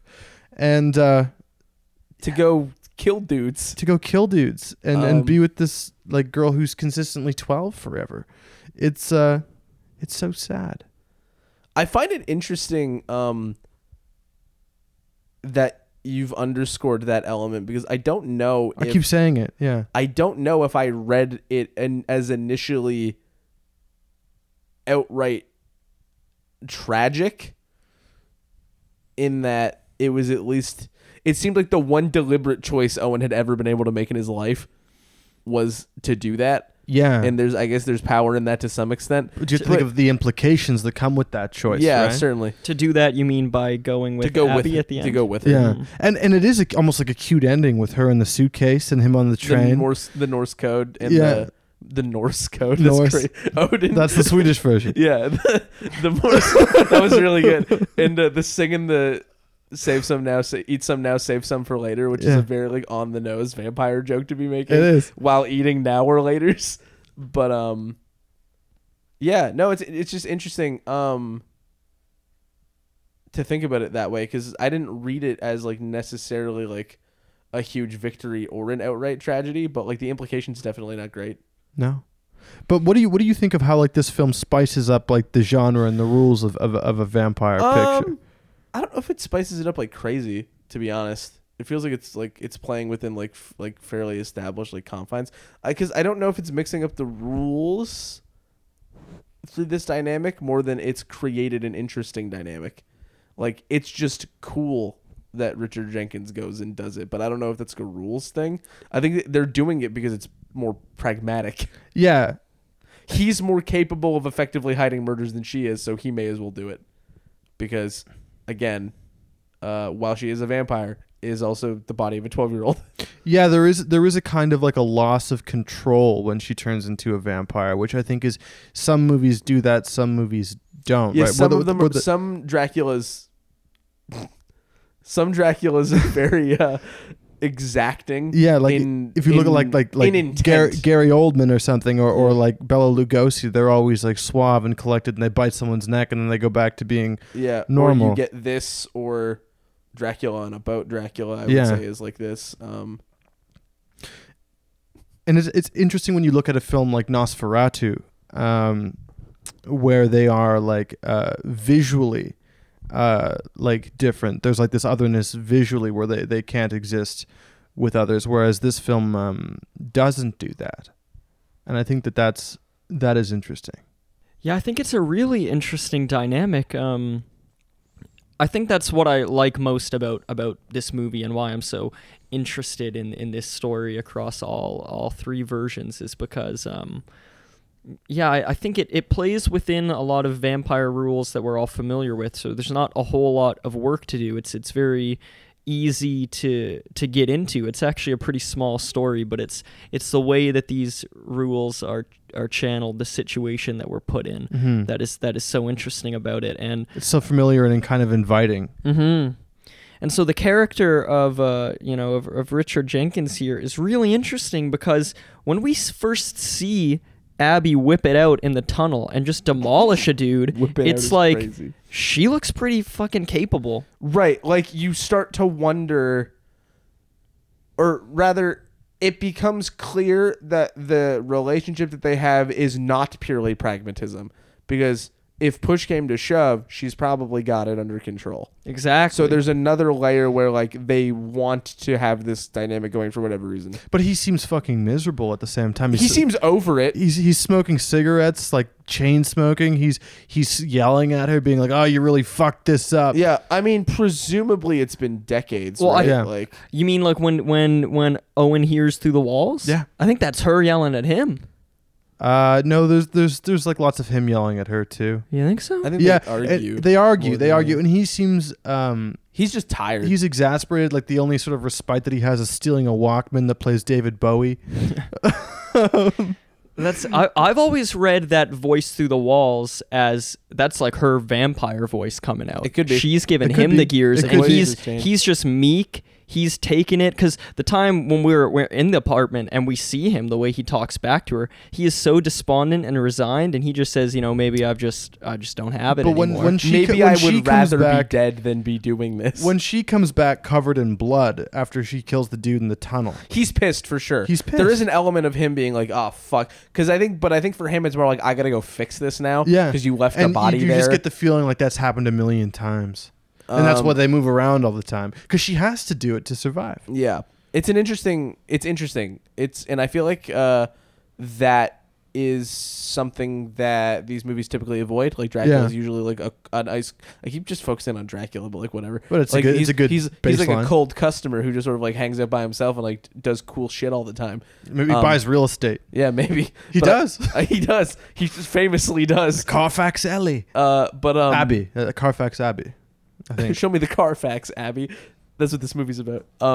But I think it's cool to have such a unique approach relative to a lot of other film. And I like that there's this sort of like backseat police procedural happening. And Elias Koteas is so good in that driver's seat. Oh, brother. And I think his death is fucking crazy. When he starts taking all the shit off the windows, and he finally uncovers the enormity of shit off me. I don't want to be around anymore. Yeah, he starts uncovering the crime, and he gets so close to it, but then doesn't work out for him. How do you guys feel about the way the police procedural elements like structured into the movie? I think it's good. I think like I wouldn't cut it. No. I could see you making the argument that it might like detract, or that it's not like that important centrally, but. I wouldn't get rid of it just because I love Elias Koteas, and I think it helps kind of like the narrative build as in the sense of like finality. You know, they need to move after this happens. There's too much heat on them. I also think it's interesting that he feels representative of. He feels sort of like running parallel to a lot of the other things that this movie puts into the background. Yeah, the cycles that they have presumably lived 1,000 times. The cycles, but also the sort of like morality tale, because there's like TVs playing sermons, and there's TVs playing Reagan, and they're all this morality play. This 80s arcades and consumerism. And it steeps itself in that sort of like evangelical Renaissance return to traditional that American had. And it's a good backdrop for all. And this. I think like just like your straight-laced cop dude is like a good sort of vessel. I'm just a vessel for a lot of those elements, because it seems to be something that our other like our two protagonists sort of like have a lot of tension with, or like push up against. Like, they're not built to fit the confines of that particularly well. So hearing a lot about it is interesting. Like I was struck early on even seeing, like, when the mom leaves a note about dinner, like, it ends with God bless. Or then, like, when Owen, like, does the phone call with his dad about, like, is evil real? And his reaction is just like, your mom's putting those fucking ideas in your head. God fucking damn it, your goddamn mom. Tell her to call me. Stop thinking about evil. But it's like, he's literally contending with, like, incarnate evil. And yeah. He's like, yeah, and his dad just isn't paying attention. Played by Elias, by the way. I know, I was going to say that. The dad's voice is also Elias Koteas, which I also think is a fun... Like, it being the same guy as the cop is, like, interesting. It's a good. It's also a good casting decision. That's a cute detail. He plays that kind of a role well. Yeah, and I think there's, like, a lot of neat stuff that they're doing there. Something that we haven't touched on yet that I also think is neat.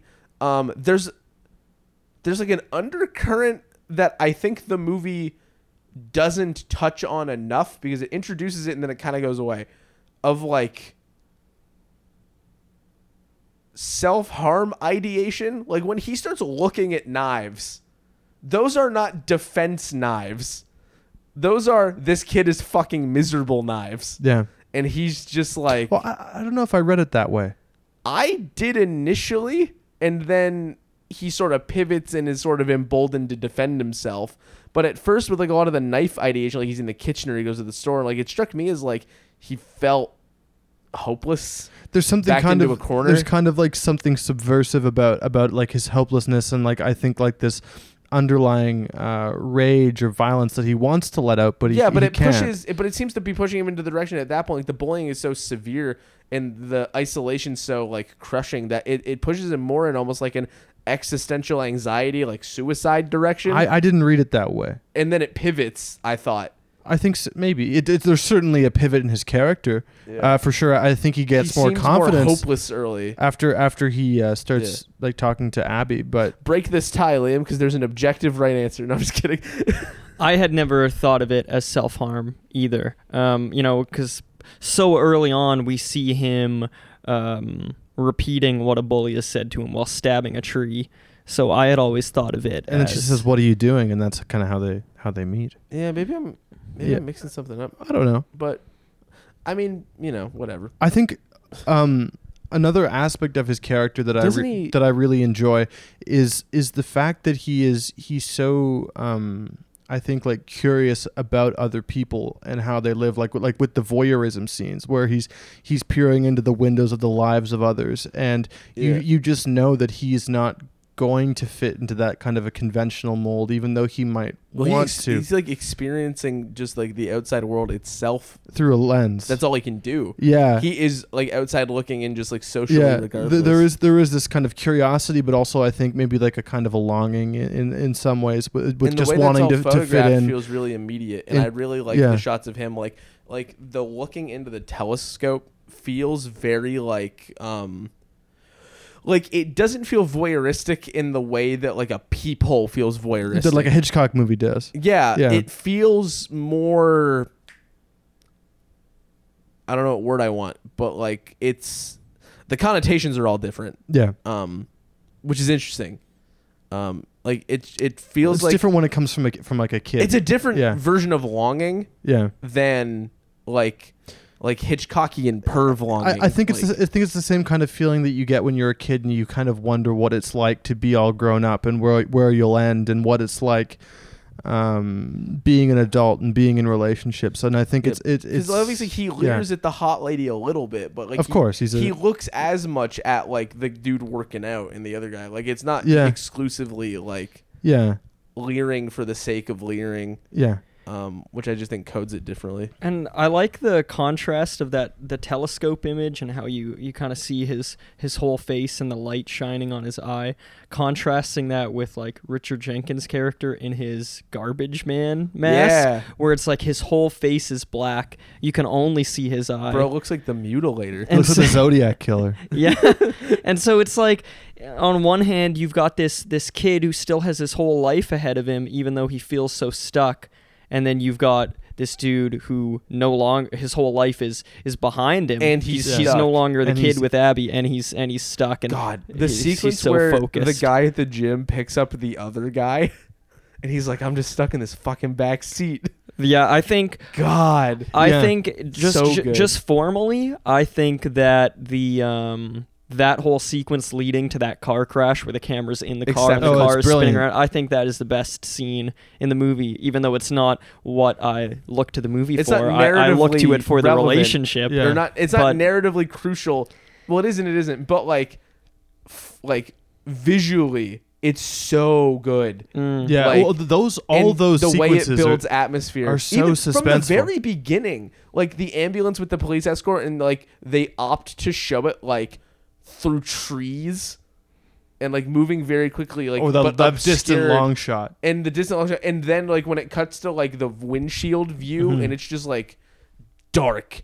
Honestly, it's like sinister Wes Anderson, mm-hmm. and I'm not like just lightly throwing the Wes Anderson thing in here, but the snow looks really artificial in a way that I think helps. Yeah, and like the specific like vignetting of the frame gives it that artificiality that like a Wes Anderson makes fun, but mm-hmm. here it's like off-putting. Like it's all doing uncanny. It's all in service of like building the uncanny sort of alienation feeling, and I think it's doing that from like right at the beginning. And like all of the medium and like wider shots like feel very, very detached, and like a lot of the framing's like squared off and like clinical, and I think that helps establish the tone that you want.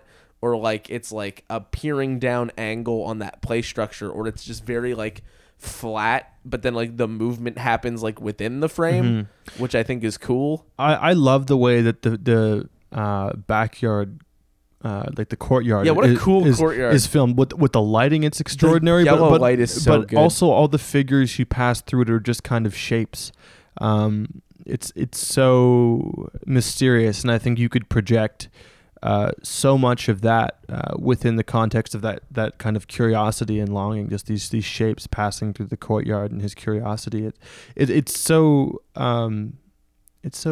just like a really wonderful setting. So when the car gets stuck at the railroad crossing and it does the God, I love that beautiful shot. Literally looks like a painting. Yeah, it's incredible. But just the way that these sequences are timed and staged, or even like the one where like Richard Jenkins like digging that grave with like the lamp and the guy's like hanging from the tree. But again, it's very like squared off. Like it's very like by the book mm-hmm. sort of stuff, but it's very evocative in how simple it is. Mm-hmm.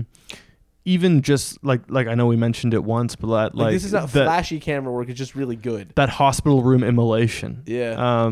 The violence in the film and the way that it's staged formally it's just like a pleasure to watch. Like it's fucking gross at times. Yeah, the violence is as well very matter of fact. It's very matter of fact.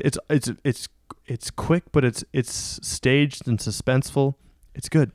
It's good stuff. I tell you, I feel so spoiled having seen the original because, you know, I'm does here, this movie just rip that off? No, it's like I just feel like it does some of these things in a much less effective way. Like, you know how when you saw... Which I just think that's cool because this feels effective. That's right. So the idea that it can somehow get better. I think it's interesting that an American movie does that stuff better because I feel like it is America's... Or no, Liam, are you saying the original does it better? Yes. Yeah. Oh, sorry. I misunderstood you. He's saying it gets even better than this. Okay. Because like we're stoked. And Liam's saying, you don't even know. And so my issue is that after seeing it be better, this doesn't feel all that good to me. This didn't hit. Like, I think the hospital immolation sequence, both in terms of how we get there, who that character is, what we know about them, how they get set on fire... They devote much more of a subplot to that in the original. Okay. And so it feels a lot more cathartic and tragic. And then just in terms of like the effect that they use in this one, the way the fire looks, yeah. I think it kind of looks laughable. I'm less high on the immolation than Mitch is. I thought it was cool by virtue of, oh shit. Like sure. I just wasn't anticipating mm-hmm. it. So I was like, wow, okay, the hospital rooms are exploding now. I think it's great in terms of like how the tension mounts in the story and the pacing. Yeah. Mm-hmm. I will say I would agree with the general assessment that it could have realistically been like anybody. Like it being her doesn't feel like a huge implication. It it is essentially just grease on the wheels of getting Elias Koteas closer to the conclusion. Mm-hmm. Yeah, and that's sort of how I feel about a lot of that, the cop subplot, because like you guys, I really like it. I like that actor. I think the scene where he's wandering Abby's apartment and getting closer to the bathtub, and we know she's in the bathtub because we've read her note saying, I'm in the bathroom. And so, it's that idea that, like, we know the bomb's under the table. So I think that's a really tense scene, but I think that... Fuck, there's two blankets in here? We know the bomb was under the table the whole time with that whole police narrative, right? That's what's so great about it. Well, to me, I guess after being so familiar with that ride and knowing... it's not going to hit the 20th time. No. It's not going to hit, whereas the subplots that take up that time instead in the original... Still hit because there's a lot more character work being done in them, whereas this doesn't feel like much character work. It's just kind of a typical you would see in most Hollywood movies where it's like there's going to be a good cop looking to solve a crime. The character work in this movie feels like significantly dedicated to Owen, mm-hmm. and then Abby, and then like there's a pretty significant step before you get to anybody else. In terms of time spent unpacking who that person is. A lot of the rest of it's like alluded to or deemed kind of irrelevant.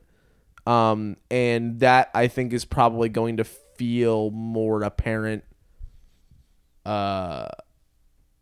if there's a version that approaches it differently to contrast it with.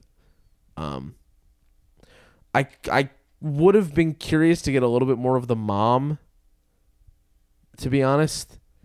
Yeah, I mean, I like that she's not much of a figure in this. I think that the way that so many of the characters are ambiguous is adds to it. Right? It underscores the isolation that Owen has, but I think that the movie's very clear that like the influence that she's having on him is huge and also causing him problems. Yeah. So I wouldn't have hated to maybe have like one other scene of just like her and him like interacting with each other to like, and get more of that. It's clear that she obviously like cares for him. But I think it's she's evangelical psycho brain. It's so easy to overwrite a character like that. Yeah.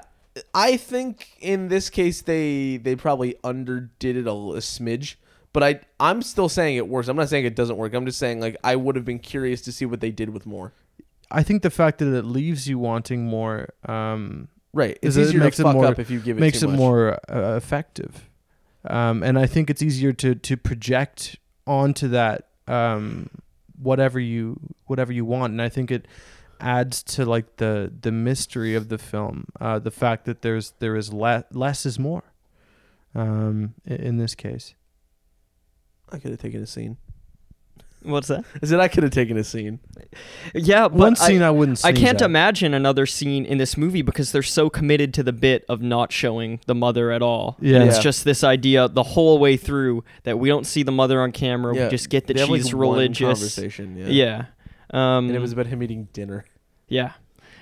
So I think, they were making their statement there. And I think it's a bit of a, I think it's a bit of an oversimplification, even though I do think it works. But I just feel like I've seen in a good amount of stories, like a kid who is, the parent just like, isn't really around, and the bully gets bullied, and so that's why he's the bully. Yeah. And I like that they don't really show her being that like steadfast in her beliefs in the scenes that we do have. Everything that we get is secondhand. It's left in notes, or it's or the TV was on a sermon or something. Yeah, or it's the father saying this or that. Because I think it's easy to write that mom into being like Carrie's mom or something, and I think that would just take away from the whole film because it's not about that relationship. But also, that relationship Carrie spends so much time with that. Carrie is a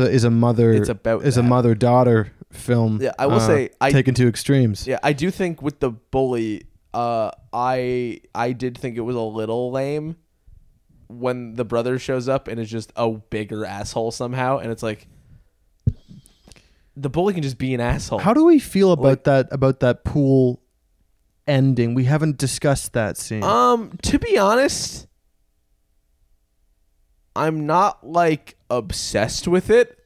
It struck me as a little sort of forced, and I think you see it coming from like a mile. Like the conclusion. I didn't. I was like, what the fuck? Well, I was like, I think like you see like that mounting tension with the bullies coming in. I think you see how it's going to be resolved, and that's probably not going to be by him. I just hadn't had that thought, and then it happened. I was like, oh, what? Might be because I saw the film a decade ago. Yeah, maybe. I was truly I was like, because I thought realistically where I kind of thought it was going was I thought they were going to make the somewhat bold decision to actually have her walk out of the movie, and the let me in implication be that she was let in, let out, has had an impact on him, and the self-defense lesson has already been established, and then something was going to happen therein to change how that had played out before. Like you thought he was going to defend himself? Yeah, I thought so. And to be honest, I think her like Spidey sensing to return and as like psycho vampire killer mode is kind of dumb.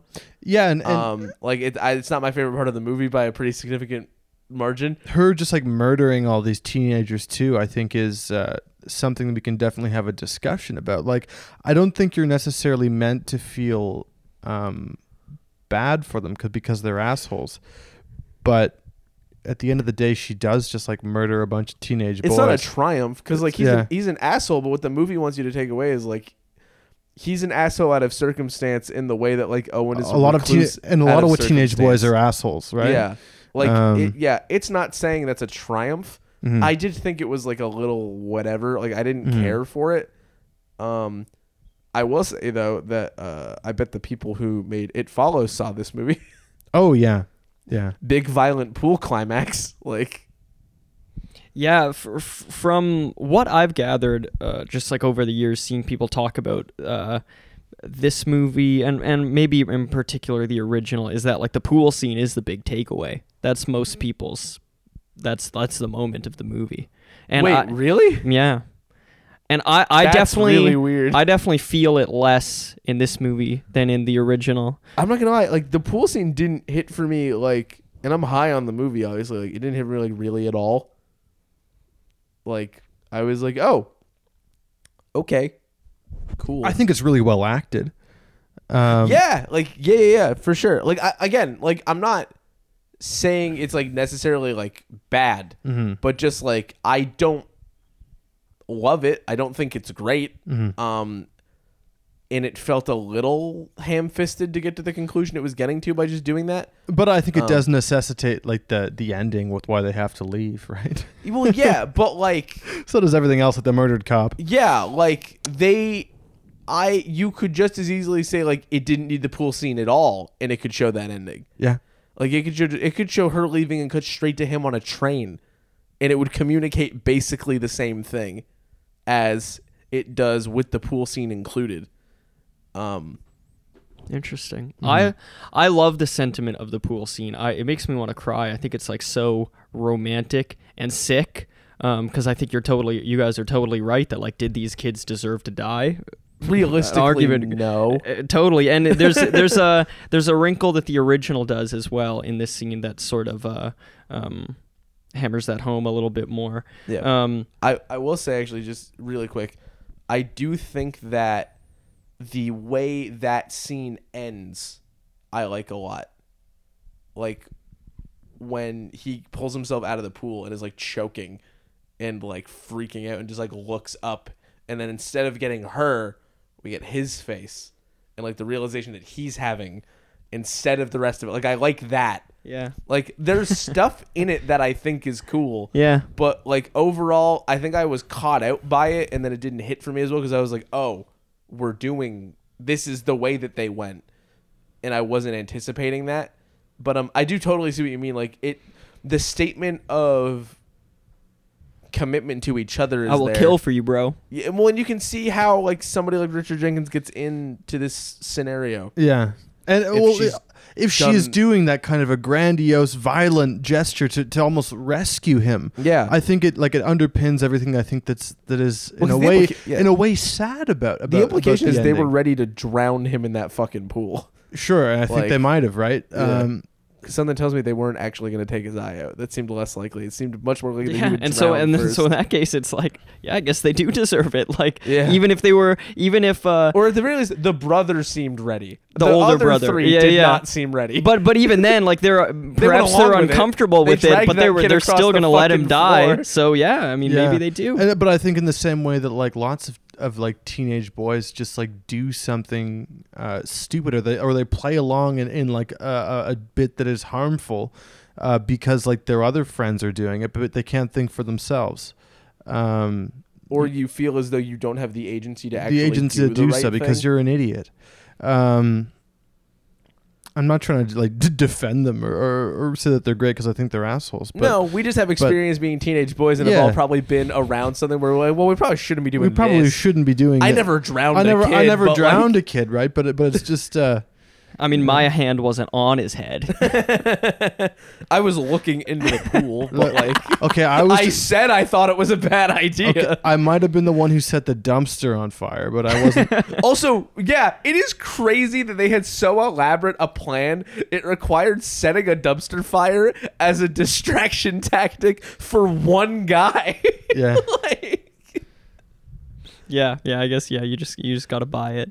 But I really love the way that scene is shot, where we stay underwater with Owen the whole time. Some of the CG looks a bit off to me, but as we talk about it, I think I like it more than I thought. But my initial reaction was as I described it. Mm-hmm, but I think I'm sort of like processing it better now. But my initial reaction was mostly just surprise more than anything. And I am with Mitch in terms of like what that means and like how you can understand how that would, and I think you said it, Corey, too, how that would get Owen to feel like he needs to stay with this like person that he owes or something. Yeah. And that's one of my favorite things about this story is I've heard so many people say how they feel about the ending, and I would say that, you know, a good chunk of those people will say, well, it's tragic, she has just manipulated him, she's tricked him, and now she has she does need him or want that service to some extent, right? and he's a very malleable, impressionable child, and you get the impression and that she knows that she's not a child. No, we've established that. So there is like this unreliable I don't want to say an unreliable narrator, but she I don't think that she is necessarily like completely worthy of trust. There's a potential selfish, like, there's an inherent selfishness that could be there, you know. Like, yeah, it's that ultimately boils down to how do you want to interpret that character? Yeah, you can kind of interpret it however you want. And the ending, yeah, because like the ending's brilliant. Either most of her gestures are sweet or they're manipulative. And so, I think there's a bit of both. I think the truth is something in between, but you could say that none of it's actually sweet, but I think the film has too much of a sincerity to it that I think the affection that genuine. Can't be. And I think that affection, the fact that she might actually genuinely really like him, but she knows that she can't be with him. We can't be friends completely. Even though in the end that they do end together, there is this this compatibility there that doesn't really work. Like they can't be truly compatible. Well, the way that they could be, and the novel goes into this a bit more, I think it's the way that the author feels and probably feels that this actually is a happy ending, that she's not manipulating him, is if she just turns him into a vampire, they're equal. Yeah. But if that's what he wants. And vitally, the movie doesn't. And maybe she does maybe she lets him in. Yeah, could be. I don't mean in that sense, Corey. Don't look at me like that. Oh, I wasn't. Okay. No.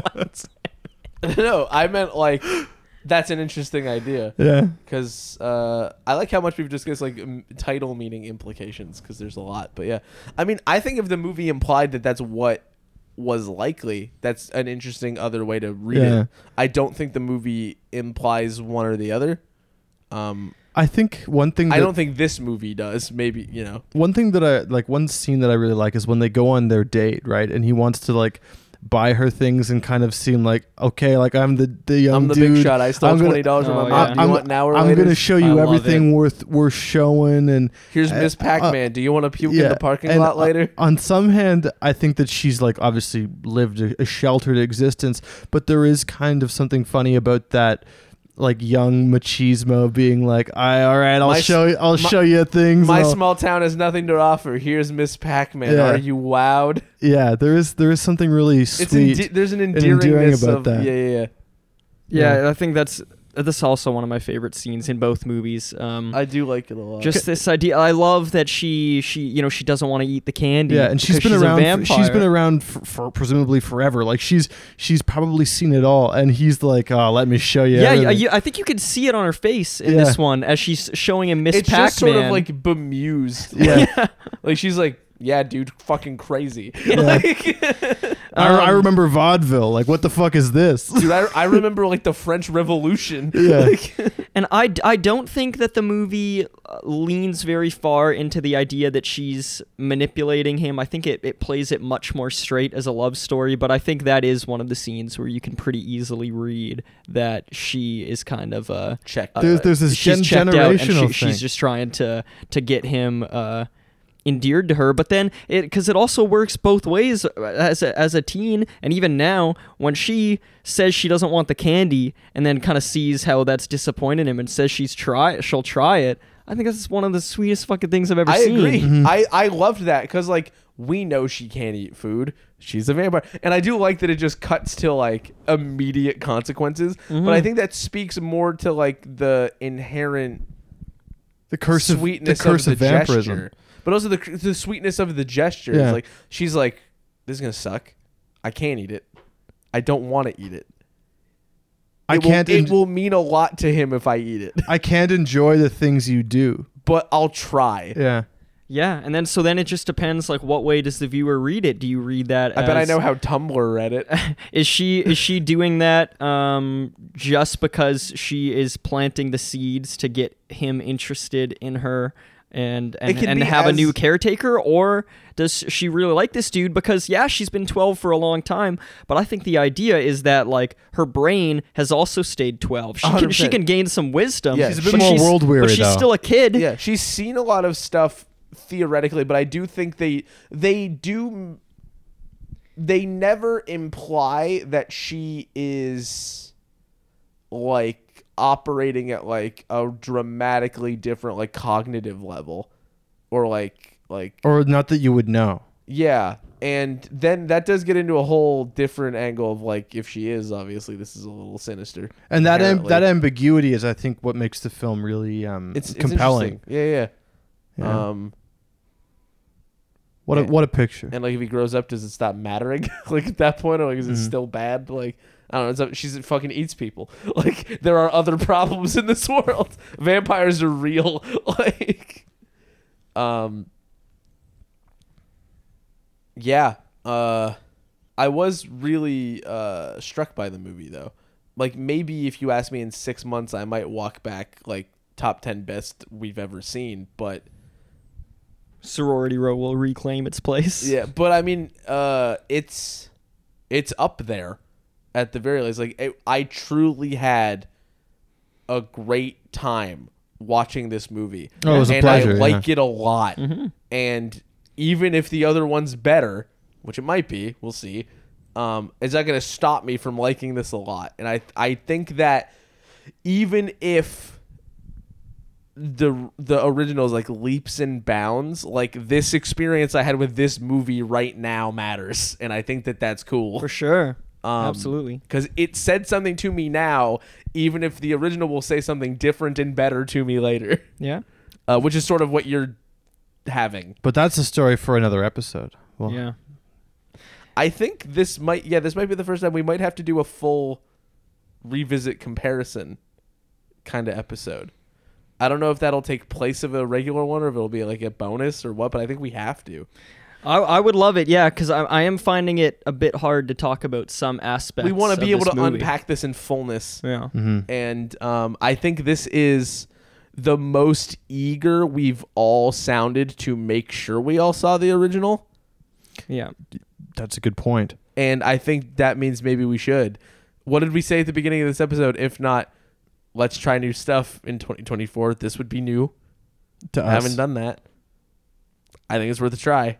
Yeah. What the hell? I don't know. And that said, we don't know when that will happen, but you know what? Let's say we'll do it. Yeah. Let's say we're doing that, and maybe it'll be in like 2 weeks, and maybe it'll be in like 14. I'm not sure, but we'll get to it. That's a guarantee. That's a TMAO promise. Yeah. You can take that to the bank. Never broken one of those, except for that time we missed 2 weeks of promised weekly episodes. We break promises all the time, but this listener is one we will keep. Yeah. So, do you guys read this movie as a tragedy or as a sincere love story? I think that I've already been kind of clear with how I feel about it. Mitch's tragedy. I read it as a tragedy, but I think that it's also, there is a genuine affection there and a romance, but I think that... the elephant in the room is the fact that she's like a vampire and has to like live forever, and he can't, and she'll rely on him. And I've talked about this kind of the cyclicality of like the narrative, and so I think that there is like genuine love and attraction, but at the same time, my read is that it's a tragedy. I was struck with in the ending how differently I felt about it when I saw it this time versus the last. So you think that she is like kind of like playing him, to a degree, to a degree, yeah, like a vampire, bloodsucker. I think you kind of have to think that she's playing him to a degree. Maybe you don't feel that way. I know how I feel in terms of what I understand the story in full to be, but where I struggle is trying to figure out what this movie thinks and what it is actually trying to communicate. I think the movie is maybe so dedicated to its ambiguity that it doesn't really know if it has an outright opinion.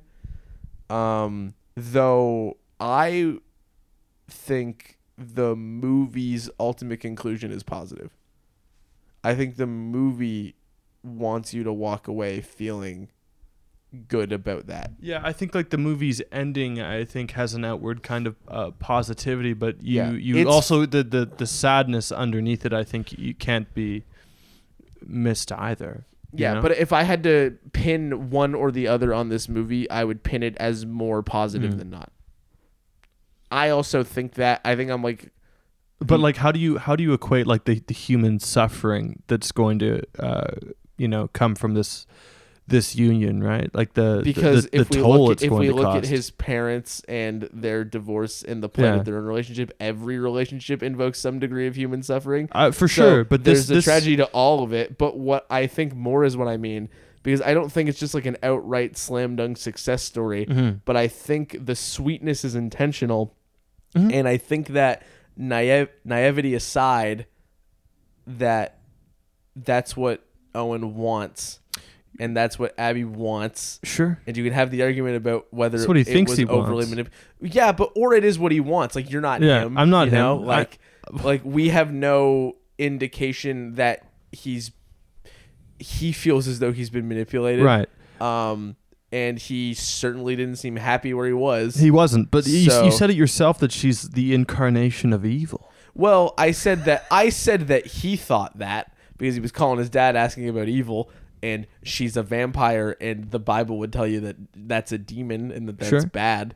I don't know if I literally think that as a viewer, just for clarity's sake. Okay. I don't think that. I think that the tragedy is apparent. But I choose to interpret it sweetly. Yeah, and I think that there's a lot of sweetness without ignoring the grimness. But yeah. I just think it's sweet. I'm not denying that it's sweet either. Yeah, so that's why I said inverse of yours, where it's like I'm privileging the sort of thoughtfulness of the affection over the other bit, but it's both there. Yeah, like that's a 12-year-old kid carrying a trunk with a person in it. On a train, that probably sucked.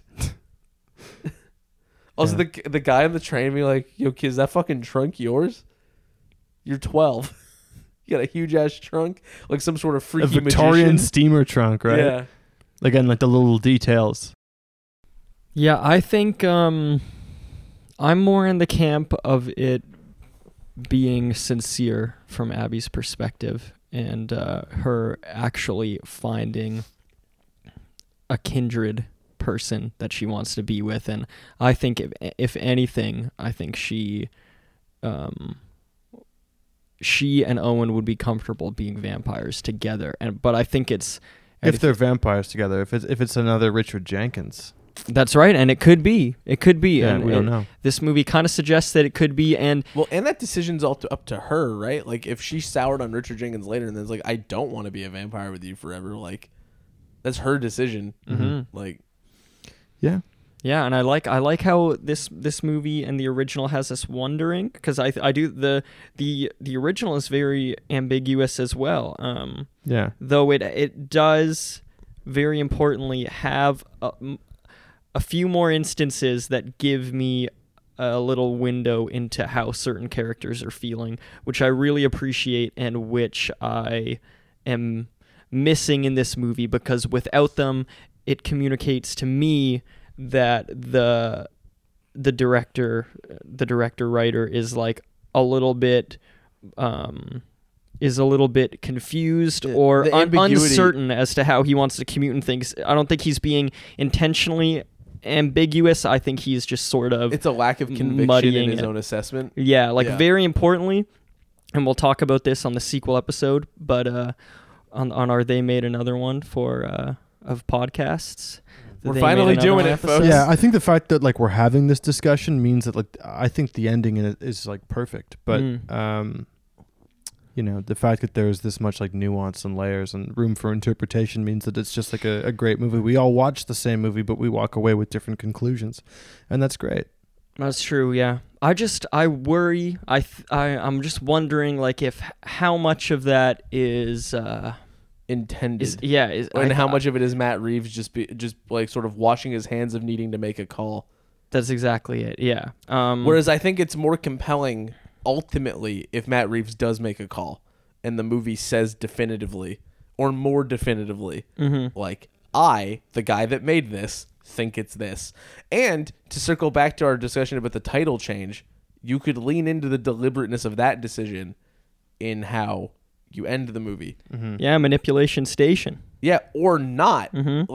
Because it can either be Manipulation Station and it was a ruse, or it can be a mutual decision by both parties to let them in. But even when a director does come out and say, this is what I think happened, or this is what I was going for. Yeah, I feel after you've made the movie and you've let it out and it's out there for interpretation, I feel that what the director was going for doesn't even really matter sometimes. Once the film's taken on a life of its own. You can disagree. Yeah. I feel so. I listen to some of the great directors I talk about their movies and I disagree with them. And they're the ones who made the fucking movie.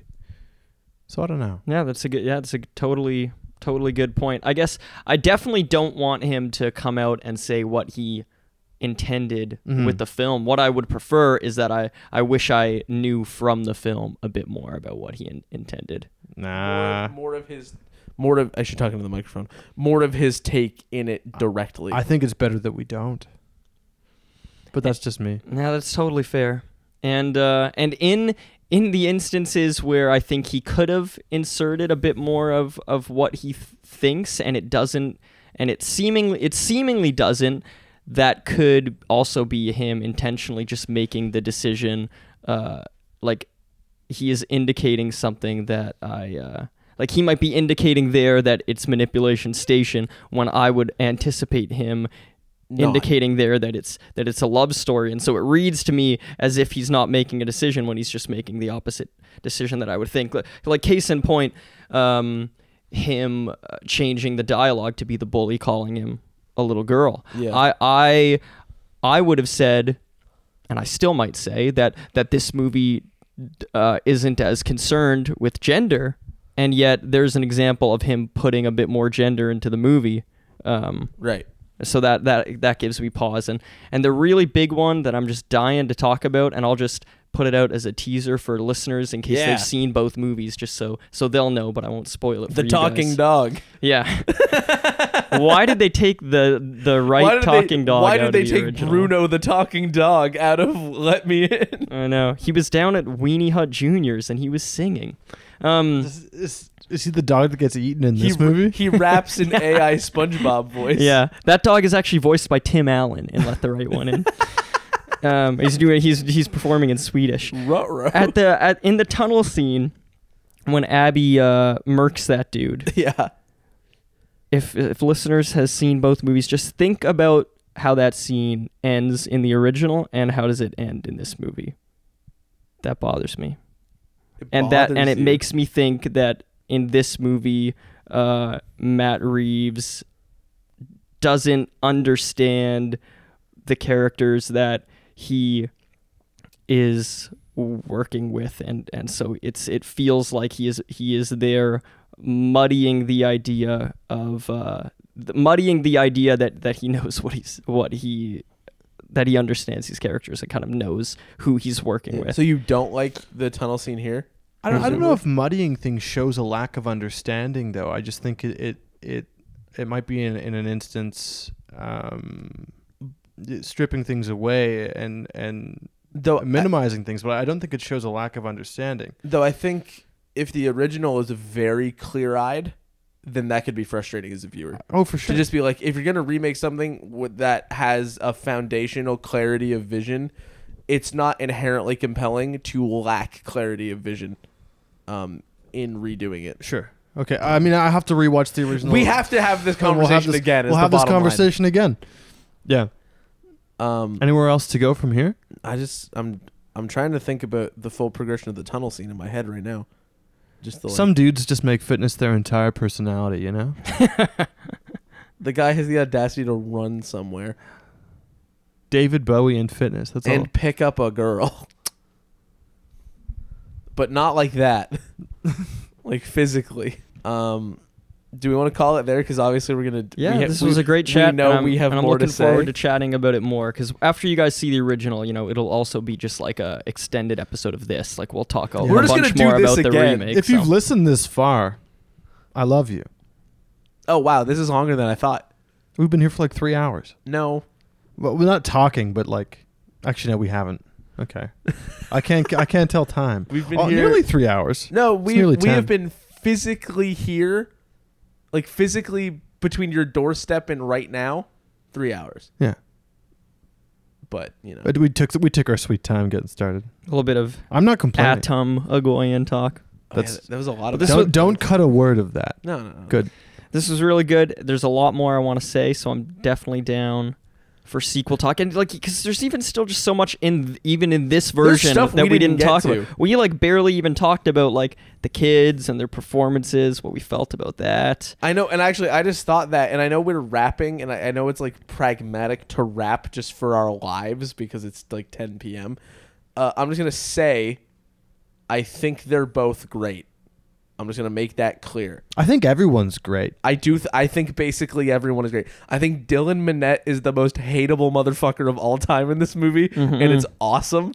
Like, he sucks. He's such a dick for no reason, and it's great. The reason is that he's been bullied. Yeah, well, so was I, and I didn't hit anybody in the head with anything.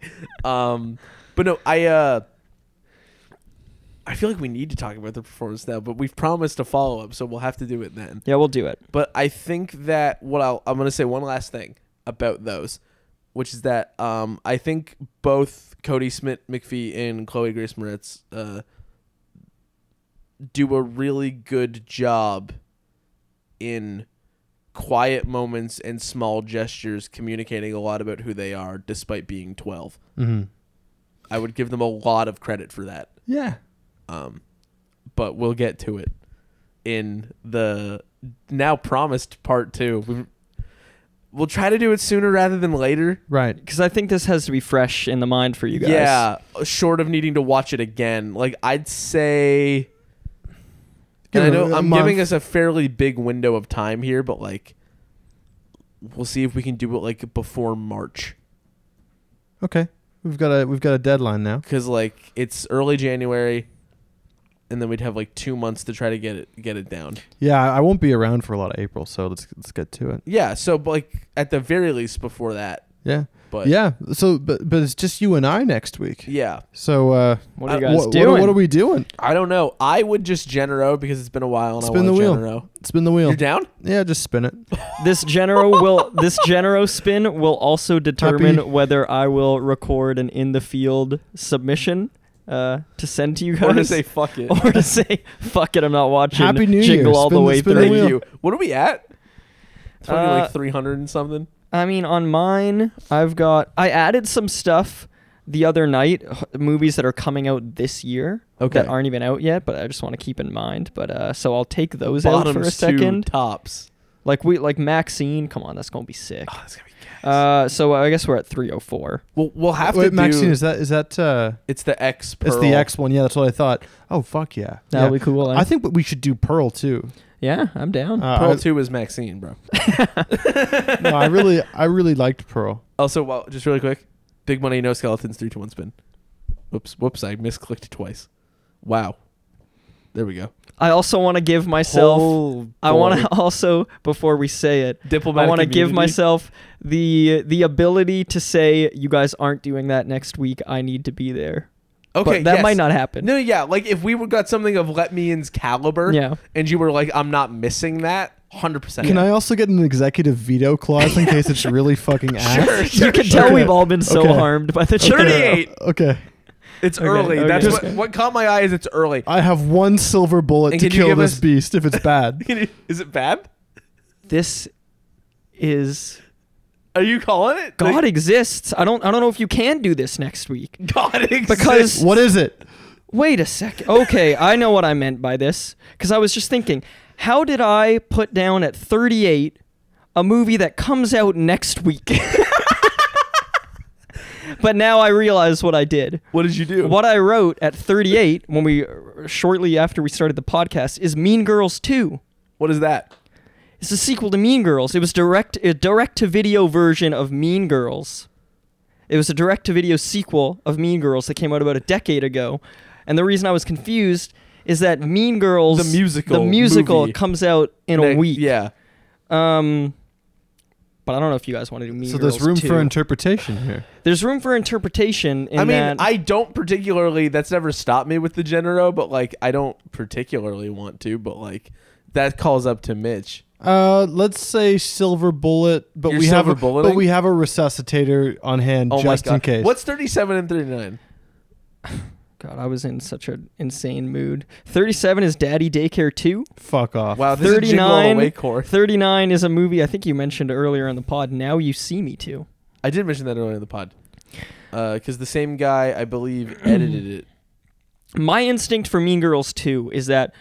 It means the direct-to-video one. That's what that means, of course, because that's the only version that existed when I wrote that. But your instinct was do the new one. Well, because that's what I thought it meant. I would love to be there for the Mean Girls, the musical. So, you guys shouldn't do it next week. And now that Mean Girls, the musical exists, we don't ever need to do Mean Girls 2. Because the reason I put that on was that it was in the Mean Girls franchise. So spin again. I'm going to spin from 38 again. Spin again with... my silver bullet's gone. Yeah. With the... Oh, God. The promise to listeners that we should do Mean Girls the musical at some point. Whenever you're back. Yeah. A much bigger number. Okay. 289? Can you give us 88 and 90 first? Right. I think that could be good. Look at the big old eyes. 289? Yeah, that's correct. Fuck. You've never been this visceral in your reaction to the genre. All right, so what seems to have happened here... Oh, my God. ...is that I wrote down all these movies probably as you were doing cast and crew notes and listing off sequels that sounded insane because I have no idea what any of these three movies are. Hell yeah, dude. Okay, all right. I leave the choice to you guys. We can get behind this. 288, what we missed, right? Yeah. Witches of Belleville 2. No idea. That's awesome. Don't know. No idea. Like Belleville, Ontario? Hopefully. You guys might have to do a little bit of Googling. Witches of Belleville 2, Witches of Eastwick 4. 290 is excessive force to force on force. We missed it again. No, because we've missed force on force before. Fuck. Excessive force 2, force... I want to do that. Fuck. Okay, maybe we have a ladder clause, too. I want to do that because the title is so funny. We have a ladder clause where you can take a step down. A step down or a step up. What's 289? Force on force 289 is the Escort 3. What the fuck is that? That is. Ladder clause. Well, hold on. No, hold on. Let me Google the Escort 3. We are bastardizing the genre of it tonight. I think that's our New Year's resolution. We keep the Genero, but we allow ourselves to introduce a silver bullet and an elaborate ladder clause. Also a reinterpretation clause with Mean Girls 2. Yeah. That means the musical. Your Honor. It's a Jim Wynorski movie. Who's that again? He is sort of like... He's the guy who... Famously... Harold Blueberry. Yeah, famously low-budget sort of gross sleaze guy, chopping mall guy. Oh, and Astral. Astral Factory guy. Yeah, he's the guy who changes his name all the time with different credits. Okay. Disillusioned elderly hard-boiled cop investigates the murder of a businesswoman with connections to a firm that serves as a front for an escort service. Who's in it? When the main suspect... Nobody... I don't recognize any of these people. Now, I am as willing to do the Escort 3 as I am doing Excessive Force 2, Force on Force. However, it's undeniable that Excessive Force 2, Force on Force is a better name. That's ladder true. Clause. You're gonna. Yeah. We're committing to Excessive Force 2, Force on Force. If we do this, we set a legal precedent, meaning that we have silver bullet clause and ladder clause. Hold the fucking phone. Well, you said a legal precedent. Stop. I object. No. Your Honor. No. Here's what I'm willing to do. We always read the ones that we missed. Correct? 288, 290, 289. I am willing to commit to the ladder clause. A leftover clause. If we all hear something else really close and we're like, well, we'd obviously rather do that. Right. I am not willing to do that and an outright veto. But I think the latter thing is interesting because it's the spirit of the genero, but it gives us the flexibility to not get jingle all the way. What do you mean you're not willing to do that and an outright veto? You introduced a silver bullet. There's a legal precedent. No. I don't want us to be able to just say no, spin again, and then also pick something else every time. Not every time, but there's a legal... Stop with that. Your Honor. Do you get what I mean? Yeah, so like if we were to spin it and veto what we landed on, and I guess also the two things beside it, then if we spin again, it has to be what we landed on. It can't be either of the things beside it. Yeah, I think so, because I think if we have both every time, like, what's the point of the spinning? You know what I mean? I guess the point is just that you're giving yourself an option of, like six options. Movies instead of one. Yeah. So... We'll hash this out as we workshop go. This. The legal meeting of the minds. Now, I just want to really quick. I know that we need to wrap. Force on force. But I want to Google Excessive Force 2, Force on Force quick to remind everybody that it's a tight 88 minutes. Fuck yeah. And I want to read the plot description again. This is written by a guy who put his email contact on the IMDb summary like a fucking psycho. Do we send him an email? Yes. You should send him an email. If we should send him an email. Yeah. Stacy Randall plays Harley, a special forces agent turned investigator. So these are both just investigation movies. Who arrives on the scene of an apparent mob hit. In actuality, she's hunting down her former commanding officer and lover who shot her in the head when she turned down his offer to become part of the freelance assassination squad he was forming. Fuck yeah. Ignoring the need for surgery to remove the bullet fragment, which still causes her to have occasional bouts of disorientation, she continues her request to bring down Lydell before he has the chance to kill a mafia informant being held at a police station. Yeah, we're doing that. I'm in. I'm sold. I'm in. Sold. Yeah, I'm down. Let's do that. Liam, I'm sorry you're missing Excessive Force 2, Force on Force. I gotta tell you, I might not even cash in my in the field clause on that one. You might not do it. I might not. Yeah, but I'm glad you guys are excited. I wouldn't. And I need to be clear. I wrote that down in the cast and crew initially because the title was too funny to not write it. I remember. That's the only people reason. Will be able to go back and find the episode where you said I don't remember, but yeah. Yeah. It wasn't that long ago. It's only been a couple months. Mm-hmm. Excessive Force 2, Force on Force. Mitch, do you have any plugs? It's 10:05. Nah. We all work tomorrow. I don't. Well, fuck you. I do. I work in like 9 hours. Good night, sweet prince. I still gotta get home. I gotta get Liam home. But I gotta get home. As James Mason walks into the ocean. He's just like me for real. Liam, do you have anything you'd like to plug? Okay, plugs. I've got a film watching alter ego Graham the Haunted Marshmallow on Twitter and Letterboxd. My username is Graham the Mallow. I have a Weezer podcast where I talk about the band Weezer and their albums. It's called In the Weeds with Weezer, the Little Bitches podcast. You guys put up a cover recently. Did we? Didn't you? I thought I saw a video of like you guys doing a cover. Huh. You're drumming, I thought. Wow, I didn't know that was out. It's out. Damn. Cool. Watch Liam play drums. I guess in that we're covering the song Crab off the Green album.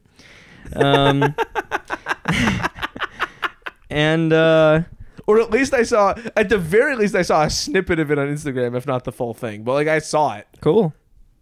And I also have a band that I'm more confident in what is out. The output. Yeah, I'm pretty sure I know everything that's out from that band, called Guest Room Status on Spotify and Apple Music and Bandcamp and all that. I have another podcast called MK Podquest. We are about to start our new miniseries, Jeff Rovenstock, where we read the Mortal Kombat novel written by Jeff Roven.